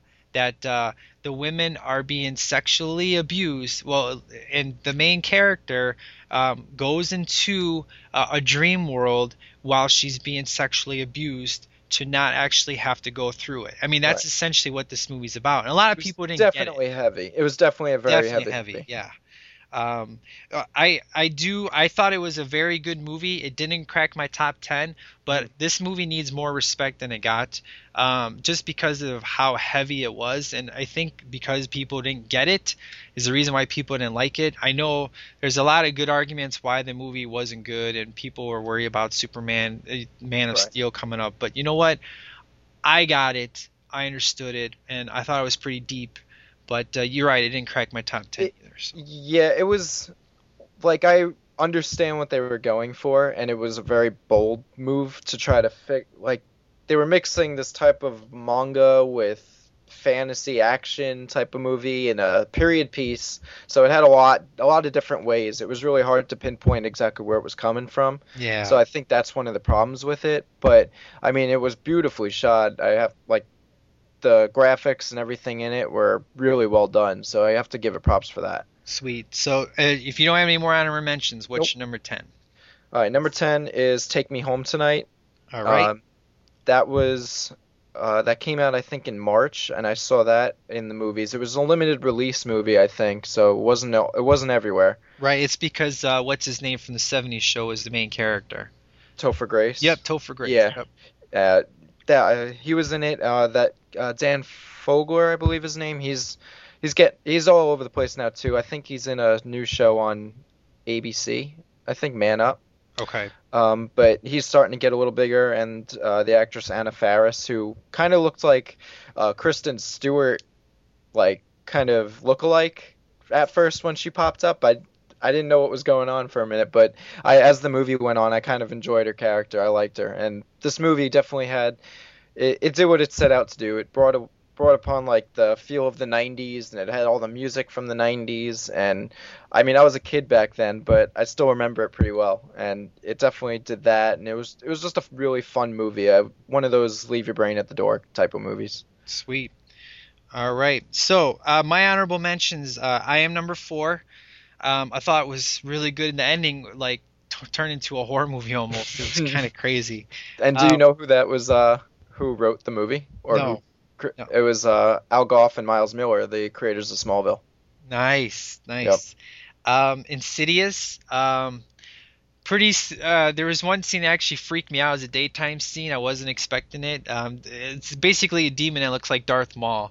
Um, it was pretty good, pretty good horror movie. I have to admit, because most horror movies lately haven't been too good. But I, I was on the edge of my seat for a little bit of it. I didn't like the ending too much, um, but it's definitely an honorable mention. Drive Angry. Uh, this is a super fun Nicolas Cage film. It's a ridic. I mean ridiculous. How many? I've never seen a movie where a guy is having sex and kills people going at the same time. Ridiculous movie. Um, but it has the 69 Dodge Charger in there, so that's always a good time. The movie was super fun, didn't take itself seriously, was off the wall, ridiculous, crazy. Um, almost cracked my top 10, but it was just too out there for my top 10. Um, now, The Ward. Uh, this is John Carpenter's return. Um, and it's got the same chick um, that was in Drive Angry, which I am a huge fan of, which is uh, Amber Amber Heard Amber Heard. Thank you, sir. yeah no And it, it had the same it had the same girl Amber Heard. Uh, I really dig her. She was awesome in Drive Angry. But the ward it was John Carpenter's return. Uh, it was a mental hospital. Um, she's locked up in a mental hospital and she's not really crazy and uh, and it's being haunted. Flipping great. I loved it. Um, but didn't crack my top ten. And the one that I was really wrestling with was Green Lantern. Um, I really liked Green Lantern. Uh, Ryan Reynolds always good time. I thought he did a good job. Uh, but it wasn't the best superhero movie I've ever seen before, so didn't crack my top ten. So all right all right, so my top 10 or my number 10, which is kind of probably going to be surprising other people. I probably think it'd be higher, but would be Transformers 3. Uh, me and you talked about this for quite a long Yeah. time about this film. Um, just the reason why it's number 10 is because it's definitely the worst of the movies on my list. Um, it was better than part two. Um, I liked it better um, than you know part one, but uh, it definitely um, you know, I can see why if people said part one was better, I would totally agree with them on that fact. Um, it, it was just it was a good way to end the series, but obviously now it's not ending the series because we're gonna get Transformers four now. Um, but it, it was a good time. I had a blast at the movie theater watching it, being from Chicago and seeing my my city blow up uh, for an hour and a half was pretty crazy. That's pretty nuts. You know, I I love Patrick Dempsey, so it was a good time. I had a lot of fun. I definitely left my brain at the door on this one. Um, so anytime the Transformers were on screen, it was always amazing. Um, good way to end the trilogy, but now we're getting part four, so I guess it's not a trilogy no more. So that's my number ten, Transformers three. Cool. Which number nine, sir? Uh, number nine is Source Code with Awesome. uh, Jake Gyllenhaal and Michelle Monaghan. Yep. Um, This I really is my number eight. So, Is it okay? yeah. So we're jumping ahead a little bit. We um, I really enjoyed this movie. I saw it with my dad, and like it started off in the train, and then it ended up like the whole the whole movie takes place in a train, and in like this little capsule for the most part in some FBI or government facility. So it's like it's very limited on like with their sets and stuff unless they kind of fell out of the train or Right. like so it was I really liked how they kept us in the moment being in one place the whole time. It didn't really jut out at me that I wasn't leaving this one set for a long time. Um, I really enjoyed it. It was a lot of twists and turns. Um, the way he had to keep going back, and it was cha- uh, every time he went back, the past had to change. Um, and then I won't give it away at the end. It's still a new movie from this year, but the whole ending of Right. the whole the whole basically the whole ending of this movie it was pretty wild and I enjoyed it. Yeah, I, I hear you on that. Source Code, uh, loved it. Uh, real good science fiction film. I big fan of Jake Gyllenhaal. Um, you're right, the ending was crazy. Um, I really like the whole only have 12 minutes to to figure everything out.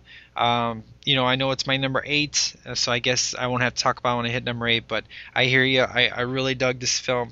It was a good science fiction film, and uh, I- you definitely have to watch it more than once just to make sure you get everything. So I agree, Yep. with you, sir. All right. So uh, my number nine is Friends with Benefits. This movie just cracked my top ten. Now here's the thing. I'm not a fan of sex comedies, not Mhm. my thing. But this performance by Justin Timberlake was flippin' great. Watching him rap Kris Kross was priceless. Uh, I love uh, Mila Kunis from the '70s show. She was they're so likable, and in fact, I think they actually got together after this. But essentially, this is like the Armageddon Deep Impact War, where you had No Strings Attached, which starred um, Ashton Kutcher and Right. uh, and uh, Natalie Portman, and then a couple months later, you get Friends with Benefits, and Friends with Benefits actually is better reviewed, um, better No scored. strings attached is the one I saw, and I didn't care for it. It was it was pretty out there. Yeah, Friends with Benefits is basically um, Justin Timberlake is uh, is a writer and he's being hired by Mila Kunis to do uh, GQ, Mhm. and uh, they just they know that they're in a cliche movie, that they know that they're in a sex comedy by calling things out. Like, guy wouldn't do that in real life because this is just a movie, and in movies they do this. Uh, they call themselves out numerous times. Their chemistry was excellent, and in fact, nudity wise, you actually only see butts, so it was kind of a relief to not actually in a sex comedy get a whole. You know, I know Right. some people will want to see that, but for people that don't want to see that, it's kind of a good balance. I think you only see like two of them, but Mm-hmm. Justin Timberlake was, you know, I'm not a big Justin Timberlake fan, but he did an excellent job in this. He was very believable, and they're getting act- better. Exactly. And the funny thing is, the the whole thing about well, they're gonna sleep together and uh, just have sex and have no have just be friends, have no relationship whatsoever. That only lasts for maybe like 20 minutes, and then you actually get into where you go to Justin Timberlake's uh, family and learn about his family, and it turns into a pretty pretty crazy drama actually. So very enjoyable and there's always a musical scene in, in some of these but this particular music scene in this film made perfect sense and would so happen in real life. So that's why i dug it. I really enjoyed the chemistry and, and my wife loved it and she hates justin timberlake. So if, if my wife approved i knew i knew i was right and make it a number nine. So that's my number nine friends with benefits. Go check it out. Really good really funny and has some dramatic elements as well so. Cool. All right so number eight sir Yep. Uh, my eight is Ides of March. Uh, this one starred Ryan Gosling. Uh, it had a lot of stars in this: George Clooney, Philip Seymour Hoffman, Paul Giamatti. Gotcha. Um, even there was one actor, Gregory Itzin. He popped up in this movie, and I knew him from 24. He played one of the the previous presidents. Um, this movie was definitely it was different than a lot of movies that came out this year. It was a little slower. It was a lot of the whole movie was uh, dialogue. It was basically two guys in a room talking. Then you would go to another two or three guys and talking, and then they would have like a seminar. But the way they the way they shot it, it was really good. They used the shadows really great, and it was it was really really well done. It was a good um, a good political thriller type of movie. Good deal. Awesome. Yeah, Ryan Gosling, he looks a lot like Ryan Reynolds, man. It's pretty crazy.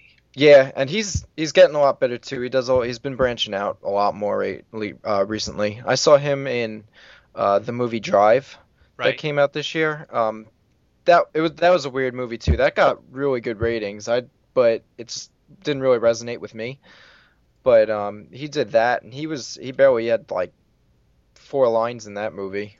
But uh, the way he acts, it's he's doing a really good job. I the first time I ever saw him was in Remember the Titans, which is my favorite movie. So I like like he's been around a long time actually. Right. Yeah, you and Ty reviewed that that movie. Yep. Yep. Good times. All right. So my number eight, uh, as I said, was source code. So we'll skip right to your number seven. All right, my number seven is Soul Surfer. Uh, Nice. This this movie I did not expect to go in like super enjoying, but uh, I mean I like like I like the movie. I think this was a Disney movie.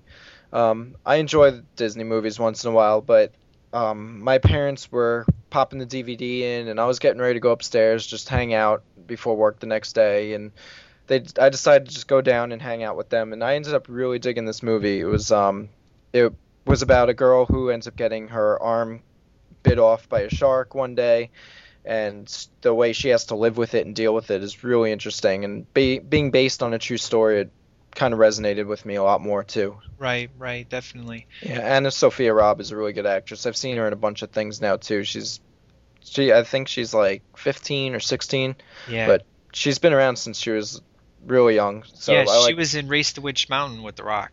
yeah. okay yeah I'm, i never saw that movie but i remember seeing her in the ads Yeah. She's good. Awesome. yeah it was a good movie All right. Um, number seven, X Men First Class. Um, saw this in the theater. Um, really good. Um, I like it better than all of them. Mhm. Um, I and I and you know X two was definitely the best of the series, but X Men First Class was so good. All the actors didn't phone it in. Um, the uh, Magneto was great. Um, oh, it was This was my number five, so I'm just so Sweet. I'll let you go and I'll Good jump deal. in after. Yeah. It was uh, really good. Yeah, it was very, very good. Um, I was afraid it was going to suck with the fact of nobody you knew was going to be in it, and the main actor, um, who I knew him from Wanted, was playing Xavier, but he did an excellent job. I really enjoyed it. The special effects were really good. I really loved the the timepiece, how they were able to incorporate real um, real stuff that happened into Yeah. the film. And Transformers 3 did not do that very well. You could tell it was definitely somebody else trying to play the president versus. I mean, you totally believe that you were in this time period. Kevin Bacon was amazing. I haven't seen him in so long, and he popped up in this, and I enjoyed watching him. Yeah, exactly. He was amazing. So, yep. Um, go ahead, sir. What's your, Um, no, just the same thing. A lot of the actors weren't there. Um, uh, they had uh, Hugh Jackman popped up for literally two seconds on screen, which was hysterical. yeah, Um, but I just really enjoyed the way they casted excellent for this movie. I think everyone was like perfectly in their parts. The guys who played Magneto and Xavier, like, definitely represented Patrick Stewart and Ian McKellen. Um, and yeah, like you said, they did a very good. It was it was a cool period piece of like the the '60s. So I really enjoyed it. I I'm not a huge fan of the X Men movies, but I saw this one a few times with uh, uh, with different friends. I enjoyed it. Good deal. All right, my number six, which I just watched this a couple days ago, and it was so good that it cracked my top ten. And uh, and this is saying a lot for it to be number six. Cowboys and Aliens. Um, I do not like Harrison Ford. I don't, you know, Indiana No? Jones. I've been given crap for not watching those, which you know I told Jason and Dan. I hope you're proud of me because I finally watched them over the weekend. Um, but uh, yeah, I've never been a fan of Harrison Ford. The only movie I've ever liked Harrison Ford in was Regarding Henry. Uh, excellent film. Um, but yeah, I've never liked Harrison Ford. So the fact he was in it, I was like, ah. Um, the concept is stupid. Aliens in a cow in the Wild Wild West. But uh, Daniel Craig, not a fan of that guy. And uh, in my review, I said that every time he was kicking ass, I was out of my seat cheering. Uh, it was good. Uh, Harrison Ford was a complete douchebag the whole entire film, so it was definitely a different kind of character, so to speak. But uh, yeah, the special effects are amazing. But most of all, Olivia Wilde stole this film. Every time she was on screen was flippin' amazing. Um, really great. Um, the fact of this movie made me like Daniel Craig and Harrison Ford in their roles proves that this was a good movie for me because of the fact of I don't enjoy their performances and I really was into what they were their characters and the aliens themselves my wife jumped like three times and the, the director is actually the director of Iron Man Okay. Um, oh yeah, Jon Favreau. Yep, yep. Very good film. Um, yeah, I gave it four stars, and I didn't really know any other issues with it. I couldn't figure out why, uh, w- what the problems were, but I said I gave it a very strong four stars. So I had a really, really good time with this film. So that's my number six, Cowboys and Aliens. Uh, my number six is Warhorse, and that just came out as recently as this past Christmas. Um, I went. I'm I'm Jewish, so celebrate Hanukkah and everything. So my family usually we have a tradition every Christmas. We go out when everyone else is home in the morning, and we go see a movie. Nice. So this year, uh, Warhorse was released on Christmas, and we saw that. Um, it was an excellent film. It uh, just missed my number, my top five. Uh, I was debating between that one and X Men, but I really enjoyed X Men. Um, but Warhorse was a long movie. It was about two and a half hours. Uh, it's another period type of piece. It's a World War One film right. um, and it follows basically follows the journey of this horse that gets uh, that gets raised on a farm and it gets uh, taken into drafted into the war, sold into the war, and um, how it touches so many people along the way. And it's it was called the Miracle Horse, and it was really really good. It was very it was one of those tearjerker type of films. Throughout the film, I would hear people sniffling and Yep. making noises, trying to adjust in their seats, and a lot, I've heard some criticism saying like it wasn't as good as like Seabiscuit and just other uh, horse films, and how Steven Spielberg did a lot of his typical shots where he would zoom up to the character and then kind of like twist around and do a 180. But yeah, you know what? I liked it. I they had a lot of beautiful shots, and the CGI was excellent, and the story was really really solid and good. Good deal. Yeah, I, I heard the same thing. Yep. Um, and the fact of, uh, you know, it just came out this weekend. So, and Yeah. yeah, you, you got like presents every day, man, because you Yeah, I've been putting them up on Facebook. It's been a good year this year. And after that, that was after my parents told me I'm 23. I shouldn't expect anything. that's so awesome. so cool. All right, number five for you was X Men. So my number five uh, was Let Me In, which is uh, a remake of the foreign film of Let the Right One In. Um, amazing film. Um, this is essentially um, the most original vampire movie I have ever seen. Uh, essentially, what it's about is um, a little girl is a vampire, but uh, you really wouldn't know it's a vampire film until halfway through. Um, it's kind of like this real dorky kid, um, always getting picked on at school, um, just kind of looking out his window and, and becomes friends uh, with this girl who doesn't wear shoes, always walk around in the snow, and they become really good friends. And the actress is is amazing, but uh, there's a once she turns vampire and starts to eat on people, you're like all of a sudden realize, oh my god, this is a vampire movie. Um, but there's so many great, great scenes. Um, the the the acid scene alone is unbelievable. But here's what makes this movie so original, which of course it's a remake of a foreign film, but there it's done so good that you could watch either one and get the same experience out of both. But this actually shows you what happens if a vampire was to come in your house and they weren't invited. That's Okay. what this movie will show you. Um, so yeah, Twilight, forget that crap. This this is vampire movie. What's all the way. the um? What is the lore when it comes to vamp? Because I'm like the vampire lore that I'm used to and I most like now is Vampire Diaries. So what is like? What's the vampires like? How are the vampires work in this one? Like, what are their kind of powers or like characteristics type of thing? Um, well, she um, she needs blood um, to survive. So essentially, um, the older person, which you think is her dad, um, goes out killing people to bring back blood for her. Um, so it's kind of like uh there's a serial killer around. They move all the time.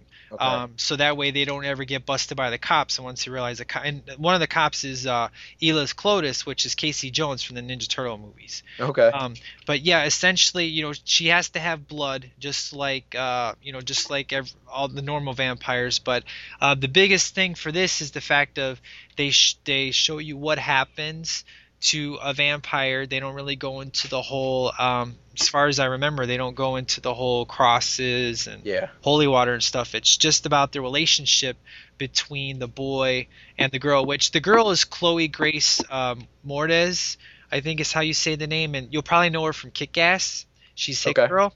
Uh, Mhm. That's the big movie that she was in, and the Amityville Horror. She was in that. She does an excellent job, but they really don't go too much into the vampirism.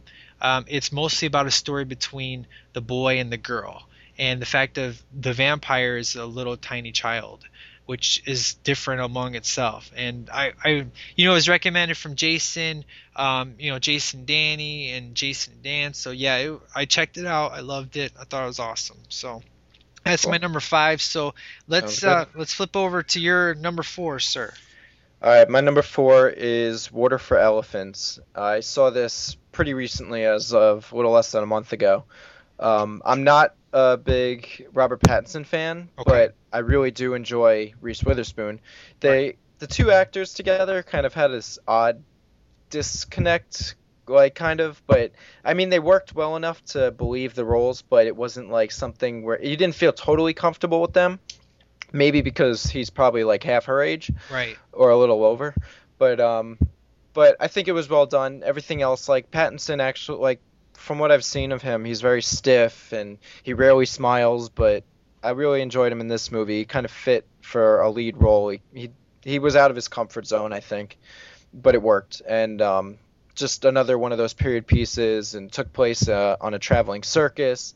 Um, it got a little slow at times, which could kind of get you a little bit out of the moment but when it was when when there were uh, there were scenes with all the animals and there was a few there were a few good action scenes with uh, the train moving and the confrontation at the end between Pattinson and the bad guy. So it was definitely a really good movie. It broke into my top five. I really enjoyed that. I'd watch it again.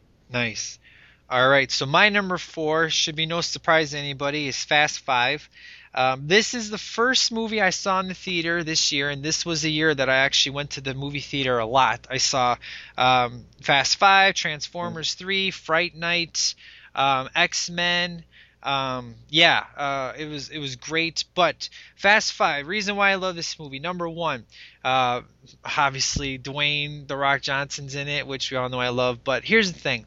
Not many, if any, is the number five in a series the best of the flippin' series. Yes, it was. This is Oh. my number two, by the way. So Sweet. Uh, my God, this movie uh, knows what it is. It's got you got Vin Diesel, you got Paul Walker. These two are made to do these roles. They're not made to do any other roles Yes. except to be in this franchise.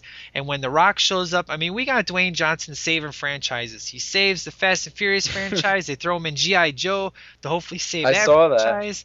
Yeah, man, it's gonna. Yeah, he is miss. He's the Arnold Schwarzenegger to me of two thousand. You know, of my time period. You know, exactly. That, that's my boy. I love him. He's awesome. But the thing is, is the movie had the ending with the Dodge Chargers tearing things up was ridiculous. We got the whole cast of all the movies, uh, which was excellent. I love Han. I like the fact of this takes place uh, be, uh, before Tokyo Drift, so Mhm. uh, everybody loves Han. Uh, so of course, um, the thing is, you think this movie ends, and then if you watch the after credit sequence, which Oh I'm not gonna God. say what it is, but if you watch the after credit sequence, it blows the franchise up and sets up what the new movie is going to be in six. All right. Yeah, and now I heard they're even making uh as recent they were talking about how the sixth and seventh are being filmed back to back. Yes, they are. Yep. So that's going to be really interesting, and I like uh, movies that do that. Definitely, definitely establish a continuity. So it's going to be excellent. But Yeah. um, I, I Yeah, can't this- wait. hmm this is my number two movie, so it's really, really high on my list. Um, I saw it a good few times in the movies. Uh, went with my family when it came out. I went with my friends. Uh, I have it on Blu-ray sitting here with my other ones. Uh, this definitely was the best one. I've always said it, like I just said before, continuity is like my favorite thing in TV and movies and Yep. anything. So to have all these characters come back and play more than a bit part was excellent. Like I really enjoyed seeing everyone get back together and have this big group. Um, and yeah, like you said, Dwayne Johnson coming in, it it just shook everything up in a good way. So Yeah, it was awesome. And you know, I love Tyrese. I love Ludacris. Oh, yeah. Those two were amazing. Um, and the whole Paul Walker story with, uh, you know, his woman being pregnant. And Yep. oh man, it was good. Everybody was back, and most of all, the it was so flipping good. the Oh, soundtrack was excellent. I use this soundtrack more than anything to when I go to the gym because it's just so amped up and like crazy. Yep, awesome. All right, sir. So, what is your number three? Uh, my number three is the new Planet of the Apes. Nice. Um, I'm I'm a fan of the old ones. I never really I've seen. It's been a while since I've watched those two, but um, I've seen probably three out of the. I think there were five all in all. So uh, I'm not crazy into the movies, but this one had me pretty good. I like. I um, really enjoyed James Franco's role in it. Um, just the CGI was really well done. The story was more compelling, I thought, than the previous ones. Uh, just in the fact that it's more of a human based, like you're watching what happens, like like obviously the main character in the old ones is human, but this one takes place in a human world with an ape being the the suffering one, so it kind of it pulls at the heart a little more than the older ones. Right. And I think the way they left off was definitely in tune with a sequel, which we I believe we know is coming for sure. So I'm looking forward to that. And it was just it was just really really well done. I'm glad they remade it because they did whatever they did in this one, they made everything better. I wish I would have seen this one. It probably would have cracked my top 10. Um, I definitely am going to check it out, though. It's Uh, recommended. Yeah, Yeah. definitely. Um, okay, so my number three, uh, which is very, very surprising even for myself, um, because of the fact of I am not a fan of this genre anymore because it's been a bunch of crap, and that's the change up. Oh my gosh, this was so flippin' funny. I have laughed hysterically. The, the thing is, man, we have gross- gross out humor is is the thing that gets people in the chairs but this time we get Ryan Reynolds who is obviously proven you know he really was a comedic actor but he's proven to be the you know as I said Ryan Reynolds has proven he can be the t- the typical douchebag but the thing is this is Jason Bateman and oh my gosh did he steal this movie when he becomes Ryan Reynolds, I laugh so hard. It is so flippin' good. What are your What are your thoughts on this movie, dude? I really enjoyed it. It didn't crack my top ten, but I really did enjoy this one. It yeah, like you said, when they when they become each other, I think that was that's what made it funny because the two trying to emphasize the different like characteristics of each other. It was really really funny. The whole uh, my favorite character in this movie had to be the baby though that was holding the Oh. knife at one point. Like I was rolling in my chair. Yeah, I was too. Because Jason Bateman, you never see him swear, you never see him act like a jerk, and he goes all out, becomes the Ryan Reynolds that we know from the past, and mm-hmm. Ryan Reynolds becomes the the new classy guy that we're used to seeing in like the Green Lantern and that kind of stuff. And when Jason Bateman's in the kitchen holding the babies by like their their clothes and they're Yeah, they're messing getting into oh, trouble. There's knives falling. One of the babies swinging the knife, and then it's the other one's putting its sand in like one. I think the sink grinder or something. It was, Yeah, I It I, ro- was I rolled my eyes at the poop in the face. I was like, ah, gross out humor. But after that, it pretty much was no longer gross out humor. It was just comedicness that I haven't seen in quite a long time. It was excellent. yeah, it did a good job. Good deal. All right, sir. What is your number two? Uh, number two is Fast Five, so we already covered Oh, that one. Right, right. Okay, so before we go to your number one, uh, my number two is the movie from 2010 that I saw this year. Uh, it was my number one for pretty much six months, and that's Easy A with Emma Stone. Um, love Emma Stone, and this film is so great because uh, it pays hom- homage to the 80s flicks. I mean, we got Ferris Bueller's Day Off in there, where she makes fun of it, saying, "I just wanted to be in a movie with a musical scene," and she do, she does scenes from that. Um, the parents act like 80s parents, um, and, and basically what the storyline is is that she's a virgin and she lies for a friend to say that he slept with her, and it gets around and she then becomes the most popular girl in school because every guy thinks that uh, they can sleep with her. And really all they're doing is just paying her to say that she slept with them. And it's just a big crazy windfall and, and the teacher is actually the Sandman from um, from Spider-Man 3 so Okay. Yeah. yeah, it, I had a really great time with this film. Um, it, and the cool thing is she's commentating the whole film, like in Ferris Bueller's Day Off, where she looks at the computer screen, like as the audience, and Mhm. just tells you how this is my side of the story, and it doesn't matter what what you know. And she she breaks the fourth wall the whole film. You're brought into the story. I loved it. I thought it was great, and uh, I'm surprised it's not my number one, but. Uh, the movie is number that is number one is from 2011, um, and uh, Easy A was was awesome. So that's my number two. So what is your number one, sir? Right, number one. Uh, you probably know exactly what this one is. Oh yeah, of course. Uh, but it is Harry Potter and the Deathly Hallows Part Two. Um, it is definitely there's a little sidebar with this one. It's definitely not the best movie to come out this year. I I know that full on, but it's my favorite just because it's my favorite book and it's the last of the series and it was huge and uh, it had all the crazy action in it and the it was just a big extravaganza way to end the movie franchise, which is one of the biggest franchises that WB's ever had. Right. So it was um uh, obviously all the kids are grown up and it's probably the darkest of the movies.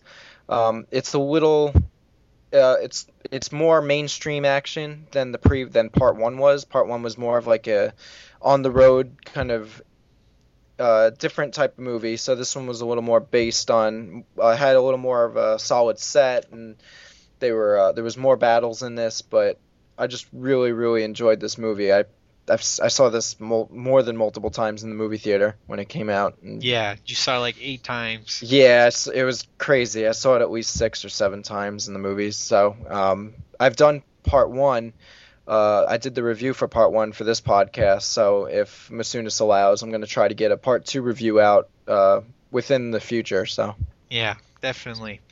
Um, yeah, uh, you know, we you call well, we called it that Harry Potter would be the number one financial film of 2011, and it was. yep. Um, Transformers um, was number two. Fast Five was actually six, um, surprisingly. So Okay. that- that's I actually had the numbers, but I have misplaced them. But You know what? There are big. There are big uh, movies that came out this year with between I think Thor was this year, yeah, uh, Captain America. So like a lot of the superhero movies that were set in the Marvel's franchise, and between and then like you said, um, Transformers and Harry Potter. So there's a lot of big budget movies that were coming out. So I'm like Fast Fast Five to get number six in the box office. Like that's pretty good. Yeah, to yeah. Movies that it co- competed with. Yeah, exactly. Over 600 million, and how many f- number fives get that? So. Yeah. Um, and good. and essentially, Vin Diesel created because he's the executive producer with this. He created uh, when they were doing the story for the new one. Uh, Mhm. Universal Studios said you're over you're over too many pages. The story is too long. You need to break it up into two films. and it was their idea to make it two films, which is pretty awesome. So Yeah, well, Yeah. two films is definitely the trend. Like, just getting back to Harry Potter, but um, like I think this this definitely did deserve. Uh, it was one of the first films in recent history that's come out with the part two, part one type of thing, and now it's started this whole craziness with you have the Twilight series, and there's a bunch of other ones that are coming out with two films now. Uh, I think The Hobbit's doing it in the future. Yep. Um, but uh, just this movie definitely hit all strings for me, and it was I. I know I don't really. It's very rare if I would cry in a movie, but this one had it didn't cry, but I had me choked up at one point because if you ever follow the book or you followed the movies, just the whole Snape. Uh, there was a scene where Harry goes through Snape's memories, and you learn about the guy who's essentially the quintessential like evil next to Voldemort. He's basically like his whole history is unraveled, and you see exactly his motives, and it's it was really really well done with the music and the cinematography. It was really really well done. It was actually um, I think the music was by Alexander Desplat, which did a few. I think he did the Ides of March music and a few others. So he's pretty well known. Sweet, awesome. But- All right, so my number one even surprises myself um, because of the fact of it's a perfect film. It's a five star film, and uh, and the reason why I checked it out is because over uh, my buddies Jason, um, you know, and Dan were saying how Captain America was a perfect film, and they couldn't believe how much they flippin' loved it. At, at least Jason, I can't remember if Dan said that. So I was like, I don't like Captain America. I don't know if I want to watch this. So here's the thing, I like everybody else wanted to see if Chris Evans could pull off this, you know, because I only know Chris Evans as like Ryan Reynolds, a comedian. goofball, yeah. Ex- exactly. How could he play a serious role? Well, here's the thing. Captain, oh my gosh, Chris Evans was unflippin' believable. Um, he sold me on every scene. Tommy Lee Jones was excellent. The time, pe- the, the fact of where this takes place, you know, back in the 30s, um, was was awesome. Uh, I don't like Captain America, and after this film, I became a fan of Captain America. I believe Chris Evans at this point. Uh, I, I was so intrigued to watch the Avengers after this film because I had to know what was going to happen after the ending of this film. I couldn't find anything wrong with it, and I agreed 100% that it was a five star film, and it easily kicked to number one after I saw it. Unflippin' believable film. Um, it's uh, you know I love superhero films, but the fact of I don't like Captain America, I never have, and for it to be my favorite movie of the year, says a lot to me of how good it was and how much fun and how serious it was and and everything was taken very seriously. You know, it was treated just like um, you know, just like a Batman, you know, Christopher Nolan type film. It was taken very seriously, very little humor, if any at all. And uh, Chris Evans, you know, being the, the super skinny guy like myself, it was kind of like, wow, that's so crazy. And then see him all built and stuff. The thing is, I'm I don't know how they're gonna pull off him being frozen like that, and for the Avengers, which is why I can't wait for it. But yeah, I, I love Captain America. That was my number one pick. So So compared, I probably know what the answer to this is going to be, but since it was your number one of the whole year of all these crazy movies years, um, this compared to like something like The Dark Knight or Batman Begins, where would you rank it? Because I know Uh, you love those movies. Right. Well, my number one all-time movie is The Karate Kid, as everybody knows. Yeah. Num- number two is Batman Begins. Um, even though The Dark Knight, you know, I've said before it's a perfect film. It's five stars. Um, just like Danny on Film and Focus says the same thing. He he loves The Dark Knight, Mhm. but I'm with him. I like the I like Batman Begins better than The Dark Knight because The Dark Knight is uh, depressing. If I want to sit down and watch a depressing Right. film, I'm going to put that on. Batman Begins was super serious and super fun at the same time. Um, it was perfect. So I would definitely say, you know, as far as superhero films go, I would put Batman Begins number one. I would put The Dark Knight number two. I would put The Crow number three because The Crow is a comic book uh, comic book film. Um, number four, I would put uh, Superman the movie, and then number five, I would do Captain America, followed by um, after Captain America, Thor was really good. I had a lot of good time with Thor, but I don't know if I would rank it after that. But that's easily, you know, Batman Begins, The Dark Knight, The Crow, um, and then Superman the movie, and then Captain America. Those are my top five superhero films of all time, easily. Just yeah. Cool. That that that would be it. So. All right, sir. So that is our picks for 2011. So That was a long one, but it was fun. That we needed that after the whole year. yeah, good times. All right. So let's hear what the STL Nation had to say.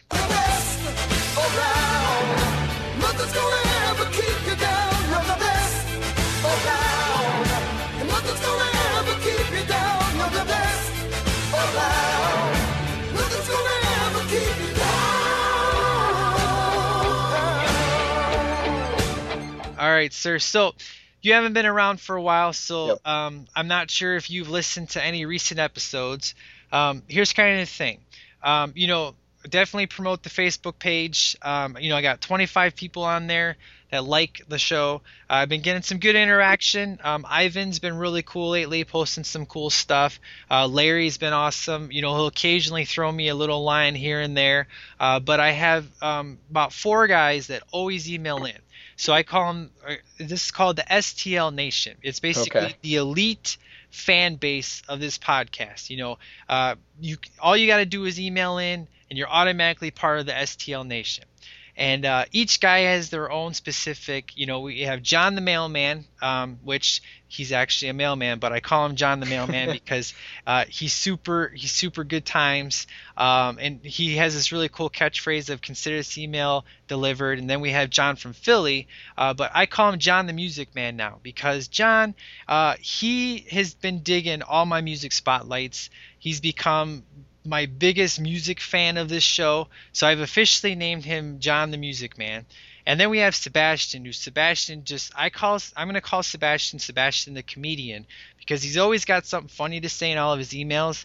Sometimes he goes kind of crazy and I don't know what he's talking about, but it's always a good time to hear what he has to say. And then we have Anthony, the epic emailer. Anthony, you'll know him. He's from um, uh, Hillmar, California, from Crossroads. Okay. Uh, he always emailed into the Crossroads podcast, and so yep, I remember that. yeah, he came over here, and if you That's didn't awesome. know, Ty and Stars were on here doing the Crow. So Yep. Not sure if you heard that episode, but that was super fun. Um, so yeah, um, so those are essentially the four guys that always email in. So they're the STL Nation. So uh, that's kind of to give you the lowdown of of who all these dudes are. So. All right, cool, gotcha. Now I'm all caught up. Yeah, you're all caught up. All right, so Sebastian wrote in like 50 times. So here's the thing, because you know, as this has been a two-week process trying to get all these lists, so people Yeah. would just send an email. So I'm going to try to condense Sebastian's emails into one. So um, his top 10 singles, um, he says, okay, hello, try to get a single. Uh, here's my top. Here's my top 10 singles of 2011. Number 10 was "Rumor Has It," uh, "Someone Like Me," which is from Glee.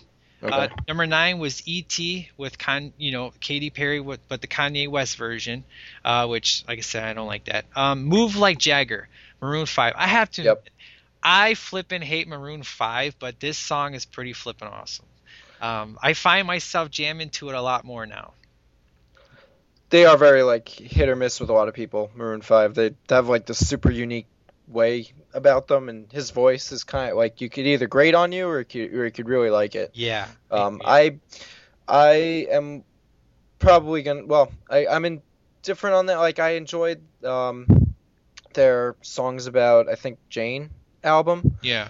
I enjoyed that one. I was like their, f- I think that might have been their first one or second, and then the the one after that. But I haven't really gotten to them recently. But Move Like Jagger, obviously, I've heard it's probably their biggest one off the new one. Yep. Uh, his number seven is When We Stand Together by Nickelback. Uh, number six is TGIF by Katy Perry. Best cameo by Darren Criss. Uh, I Want to Go, Britney Spears. That's an uh, definitely Till the World Ends um, is the best song uh, that Britney's done in regards to the new uh, dance techno kind of thing she's got. And I Want to Go is kind of reminiscent of that. Hmm. Uh, it's kind of like the sister of that song. So um, I Love You Like a Love Song. Selena Gomez is number four. Um, what are you doing? Hmm? What were you just doing? Oh, I have no idea. What was I doing? Oh, I don't know. I heard like you were taking a knife and scraping the desk or something. My bad. it's cool. He says number four is "Love You Like a Love Song," Selena Gomez. Uh, number three is "What You Say" by Jason Derulo. Number two is "Dancing in the Dark" by Developer, and number one is "Thriller." Heads Will Roll, Naya Rivera. And if you don't know who Darren Criss is, where have you been? I wouldn't blame you if you don't know him right away. I became a fan of him uh, when I heard him sing. So that was his first one. And his second one is uh, High Sweep the Lottery podcast. He always has a different name for it. You know, it's always funny. He says, I, I gave my top 10 singles so far. Um, so these are my honorable mentions that do not follow the rules exactly. Honorable mentions are uh, the Fast, uh, or F5, Furiously Dangerous by Ludacris, Billionaire, male uh, cast of Glee, TikTok cover by Heather Morris, which is from Glee, and Everybody Lives uh, Everybody Lies, and Icarus main theme by Michael McCann. Uh, I would give, um, I may give more if I, you know, if I think of some. And Okay. then um, his top ten, um, I think this is his movies. Okay, he says, "High Sweep the Oscars podcast." Uh, I did see Gremlins from start to finish this week, and it was good family fun. It's just that Gremlins doesn't come to mind when thinking of Christmas. It's more of a snowy or rainy day viewing. It's mostly for everyone except for the young and those with heart problems. I gave Gremlins a 4 out of 5. Honey, I found a pair of Gremlins in the chewing gum. Anyway, on to the top 10 of 2011. Number 10 is Meek's Cutoff.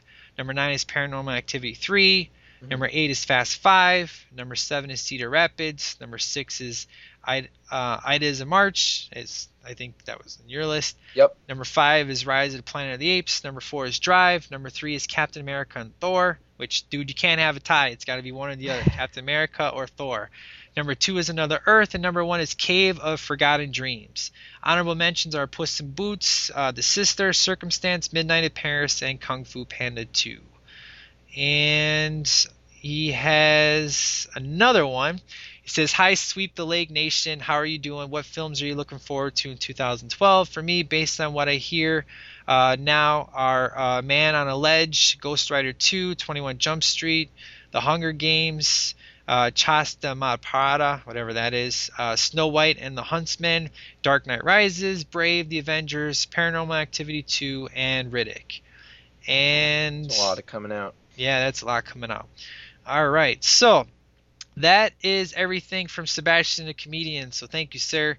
Appreciate all your emails there. Okay, so the next one comes from John the Music Man. He says, "Hello, sir. Well, I saw your rules on Facebook, but um, I forgot them. Yeah, that's that's it. 2011 movies I saw in theaters I liked in this order: Muppets. Number one, X Men First Class. Number two, number three is Captain America. Four is Thor. Five is Transformers 3, and five was Green Lantern.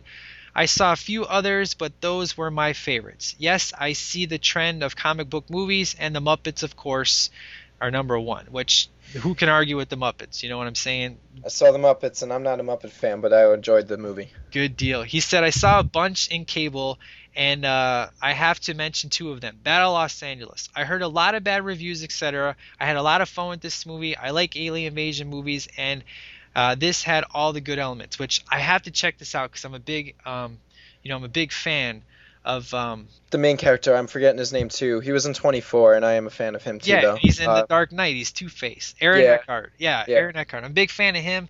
I Uh, definitely want to check it out. the Battle of Los Angeles was a good movie. I enjoyed that movie. And uh, the last one is Big Stan, which this movie is going to be part of the movie so bad they're so good. He said, I caught it on cable, and this movie has Rob Schneider, and it's pure cheese. So awesome. I don't want to give the plot, but if you like fun, cheesy movies, check this out.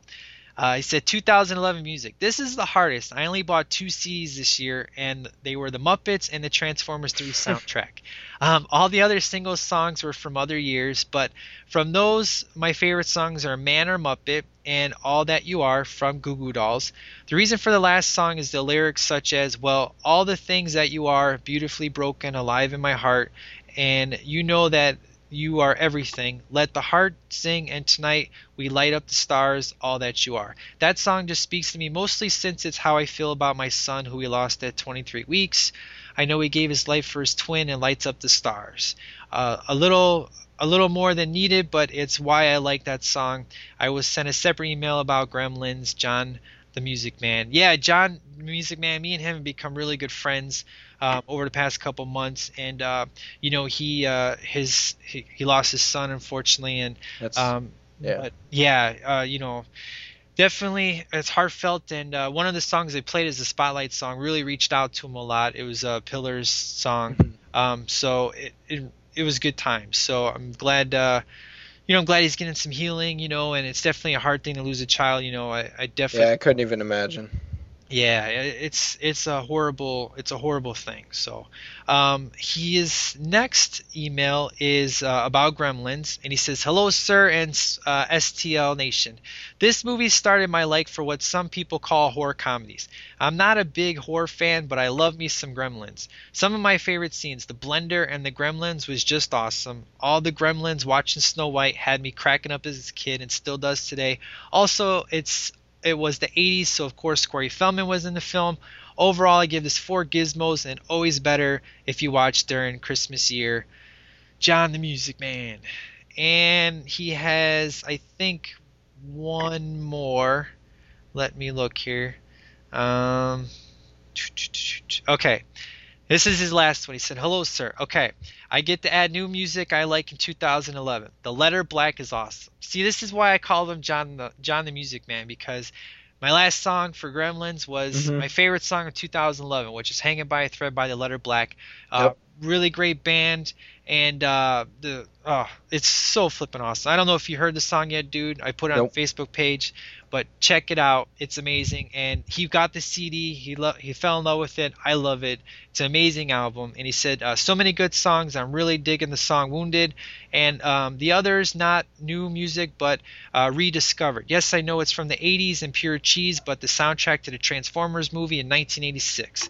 The Stan Bush song "You Got the Touch" is still rocking, so not new, but recently rediscovered it and it rocks. So yes, told you I had to break the rules. John the Music Man. So that Him and me both. yeah, him and you both got to do that. And the uh, final uh, email comes from John the Mailman. And uh, boy, does he have an epic email, which Anthony, the epic emailer, didn't email in this time, but uh, this is the last email, so this is some good times. He says, Hey Mike, how was your Christmas? I hope it was hot. That's his thing. He always says hot, so I, I always use that now. If I talk about a movie or a song, it's like it's hot. He's bringing back the hot, you know? It's good. Time. Gotcha. Yeah, it's faded out the last few months, but Yeah, it'll come. It'll come back thanks to him now. I would say the past couple years, not really months. He said, I'm sure you already told some stories, so let's get started. For my top 10 movies, I picked movies I saw in theaters and only gave stars so the email won't be epic. That's taken. Number 10, Fast 5, 3.5 stars. Number 9, X Men First Class, 3.5. Number 8, Real Steel, 3.5. Number 7, Adjustment Bureau, number 4, uh, 4 stars. 6 is Limitless, 4 stars. 5 is Captain America, 4 stars. Uh, Harry Potter, Part 2, 4 stars. Paranormal Activity 3, 4 stars. Source Code, 4.5 stars. And Rise of the Planet of the Apes, 4.5 stars. I like his list. And I like his list too. It's good times. He says a lot of the movies I didn't get to see, so maybe I got some of those for Christmas to make the list more uh, more on point. I also like Sucker Punch, Hanna, I Am Number Four, and 30 Minutes or Less, which I haven't saw 30 Minutes or Less, but I like uh, Jesse, um, the guy. Eisenberg? Yeah, Yeah, Thirty Minutes or Less was a good movie. I liked it. I th- I think I went into it wanting to see it more than I did coming out, but Right. it was still a good movie. good times. He says, For music, I can only give you a few I enjoy. I do podcasts in my free time and don't pick up new CDs. I mean, like he listens to podcasts in his free Yeah. time. He doesn't have one. He says, So here's my list. Number 10, Someone Like You by Adele. Number 9, Rolling in the Deep by Adele. Number 8, You Make Me Feel by Cobra Starship. Number 7 is Good Life by One Republic. Number 6, Nice. I'm Into You, J Lo. Uh, 5, Monster, Paramore. This song is on the Transformers 3 soundtrack, and this song rocks.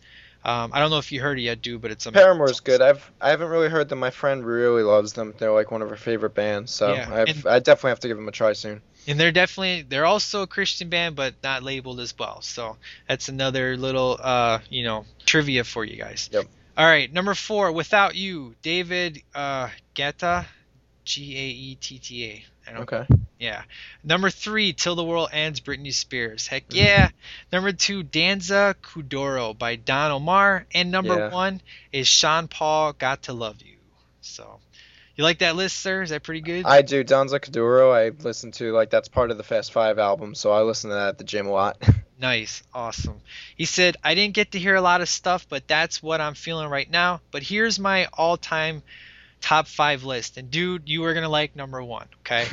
number five is Sweetness by Jimmy Eat World. Number four, Dynamite by Taio Cruz. Number three is Closer by Neyo.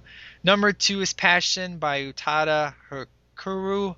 And number one, Kryptonite by Three Doors Down. that's awesome. That was our Smallville that, yep. That was our Smallville uh, spotlight song, man. Yep. There's always going to be some kind of Smallville mention, so that's it. He said that at, when I played that song, that that's what hooked him into the podcast. He's like, I'm gonna like this guy. So yeah, we become really good friends all the time.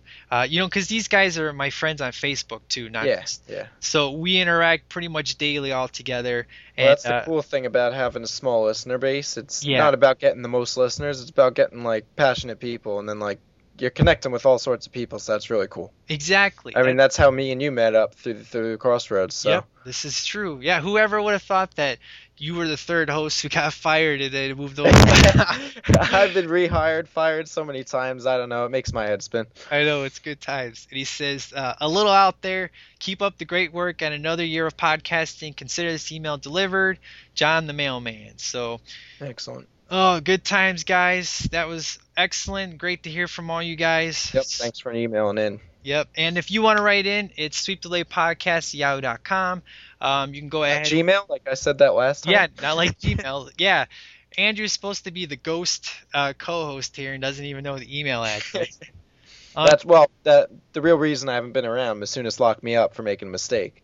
This is true. I, I got mad. So what are you gonna do? So and then Twitter, um, which not a lot of people follow that, but it's STL podcast on Twitter. Um, but hey, uh, you know, definitely love the interaction on the Facebook page. You know, daily. Uh, I'm usually, if not every other day, throwing up something on there. Um, I'm always doing uh, movie and music reviews. Just any DVD I pick up, I throw up a review. I just did Straw Dogs. Um, and I had a I had a hard time with that film. I heard it was a difficult film. It was it Yeah, was interesting. Yeah, and uh, and Larry uh, commented on there how he felt the same way about it. I gave I didn't give it a very good review, and I had uh, my points I thought were pretty valid why I didn't think it was good, and it, Yep. it was just it's a very it's a very difficult film to watch, and uh, and it's really and Ivan posted some really cool sweep the leg uh, shirts, which is pretty awesome. So I'm getting some more interaction on the Facebook page. Uh, so definitely, if you have not liked the page, please do so. And uh, you know, I'd love to hear any new emailers so you guys can get automatically in STL Nation. If you didn't know, I have a new podcast, which is uh, the Shadowy Flight. Uh, Jason and Dan have given me the honor of taking over as the new host of that show. Awesome. Um, it's yeah, it's awesome. We had an episode together, and then about a week later, uh, my first solo episode went live, and um, I'm hoping it's going good. Um, there's been a couple new people liking the page. Um, you know, I love Knight Rider, so and it's just a 30 minutes podcast, nothing too big. But uh, if you're a fan of Knight Rider, or if you're not, just please come support me over there. And uh, also, you know, our buddies Jason and Dan have the awesome Show Me the Winston, which is my favorite podcast. Love it. Um, then they have Flicks, and then of course we have Film and Focus with Jason and Danny. Always good times, and of course your home base, Crossroads, with good old uh, stars, the the lovely host, and then Jason, of course, is now taking over as the co-host Yep. because Ty retired. But Ty was awesome enough to come on and do The Crow, his favorite movie, and Stars was awesome enough to join along. So that was an excellent episode. And if you haven't listened to it, man, I don't know what your problem is. so so yeah. Um, so let's go ahead and get into the spotlight song. Okay. Here comes the ready or not. Here comes the boys from the south. Here comes the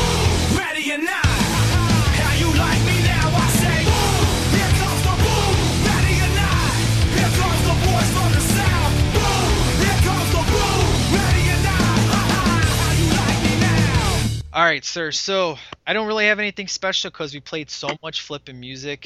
yeah, it's been pretty loaded Yeah, it's been with pretty- all of our favorites. Yeah, yeah, I'll tell you. But you know, John, um, John the mailman uh, had me thinking about uh, you know the Three Doors Down Kryptonite. Now I'm not going to play that again because of the fact that I've already played it once for Smallville. But uh, my favorite song from them is um, actually a song dedicated to the troops, which is called "When I'm Gone." Have you you know this song "When I'm Gone," right? Yeah, yeah, I do. Yeah, um, yeah, it's it's an amazing song, um, and it's definitely you know it was written for the troops, but you could pretty much put this to anybody, any loved one, especially if you're you're going away from them and stuff. But this is my favorite Three Doors Down song. I've always loved this song. It's really rocking, and most of all, if you're really patriotic, it's a really kicking song. So that's my spotlight song, and and that's pretty much it, guys. That's a wrap. Um, so Andrew, it's been great having you on, sir. And for the most part, we should expect to hear you for the most part of 2012. Is that right, sir? Yeah, I should be on for a regular to semi-regular basis. I mean, I'm going away. I'm going to Israel in January for 10 days, but that should only affect really one week, so Yeah, I should be back. All And right. I'll, uh, I'll be back for pretty regularly. pretty cool. Yeah, I'm gonna be taking a vacation myself, uh, late January. Me and the wife gonna take some time off. So probably like two weeks or so. Won't hear nothing from us. You know, gotta take some time off and stuff. Yeah, deserved. Yeah, but Doing the stuff free, taking up a lot of your time. You gotta gotta take breaks. Yeah, I, this editing is going to be horrible with all the music, but you know it was worth it. Hopefully you guys had a good time with this, and you know hopefully all the music I played, you know I don't get sued or anything like that. Uh, it's SOPA def- hasn't been enacted yet, so I think Yeah. safe time being. We've gotten away with it so far. yeah, you know all the trademarks mentioned and are played are the properties of their respective owners, and Yeah, we make absolutely no money off of this, so yeah, I own all these songs that I play, so you know same no no copyright infringement is intended whatsoever. So This is- please, nobody this whole thing is all all to get out the mu- like even today's whole top 10 list for each of us it was to get out the music like you said you purposely would play the song first so we could make sure like people would want to listen to this music Would- it's good advertising Exactly. It's free free advertising hopefully. But yeah, let's let's hope guys that we don't have the SOPA war end us. So it's it's yeah, I don't want to even get into it again. So but it's been fun, sir. So thank you again and um catch us next week. Um, we are going to start the Beverly Hills Cop series. So Andrew will be on for that. And uh, now, normally Tuesdays, you guys get the episodes, but like I said, when I have Andrew on, um, I may have to change it a day or so. Um, but for the most part, it's definitely going to come out um, expected the first week of January. And uh, please email in. I'd love to hear you guys' thoughts on that. And Beverly Hills Cop has awesome music, and it's Eddie Murphy at his best. I love that series. It's flippin' amazing. I love one, two, and three. It's a great series. It's going to be a fun time. So. Sounds good to me All right, sir. Well, thank you so much for coming on. It was great having you again. thanks have thanks for having me on All right. Well, this is the Spotlight song, guys. So check it out. And this is Masunas out.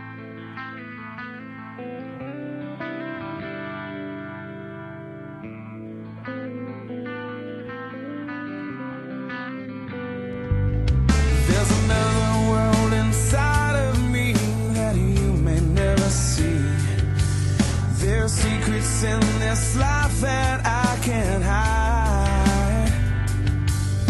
Somewhere in this darkness, there's a light that I can't find. Well, maybe it's too far away. yeah. Or maybe I'm just blind. Maybe I'm just blind.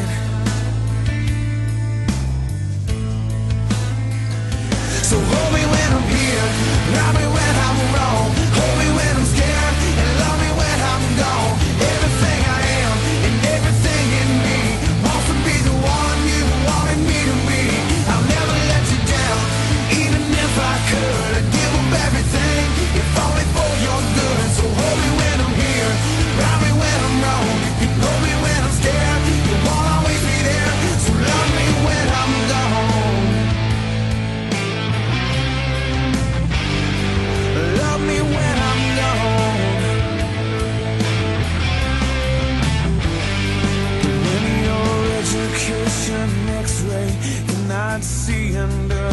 skin.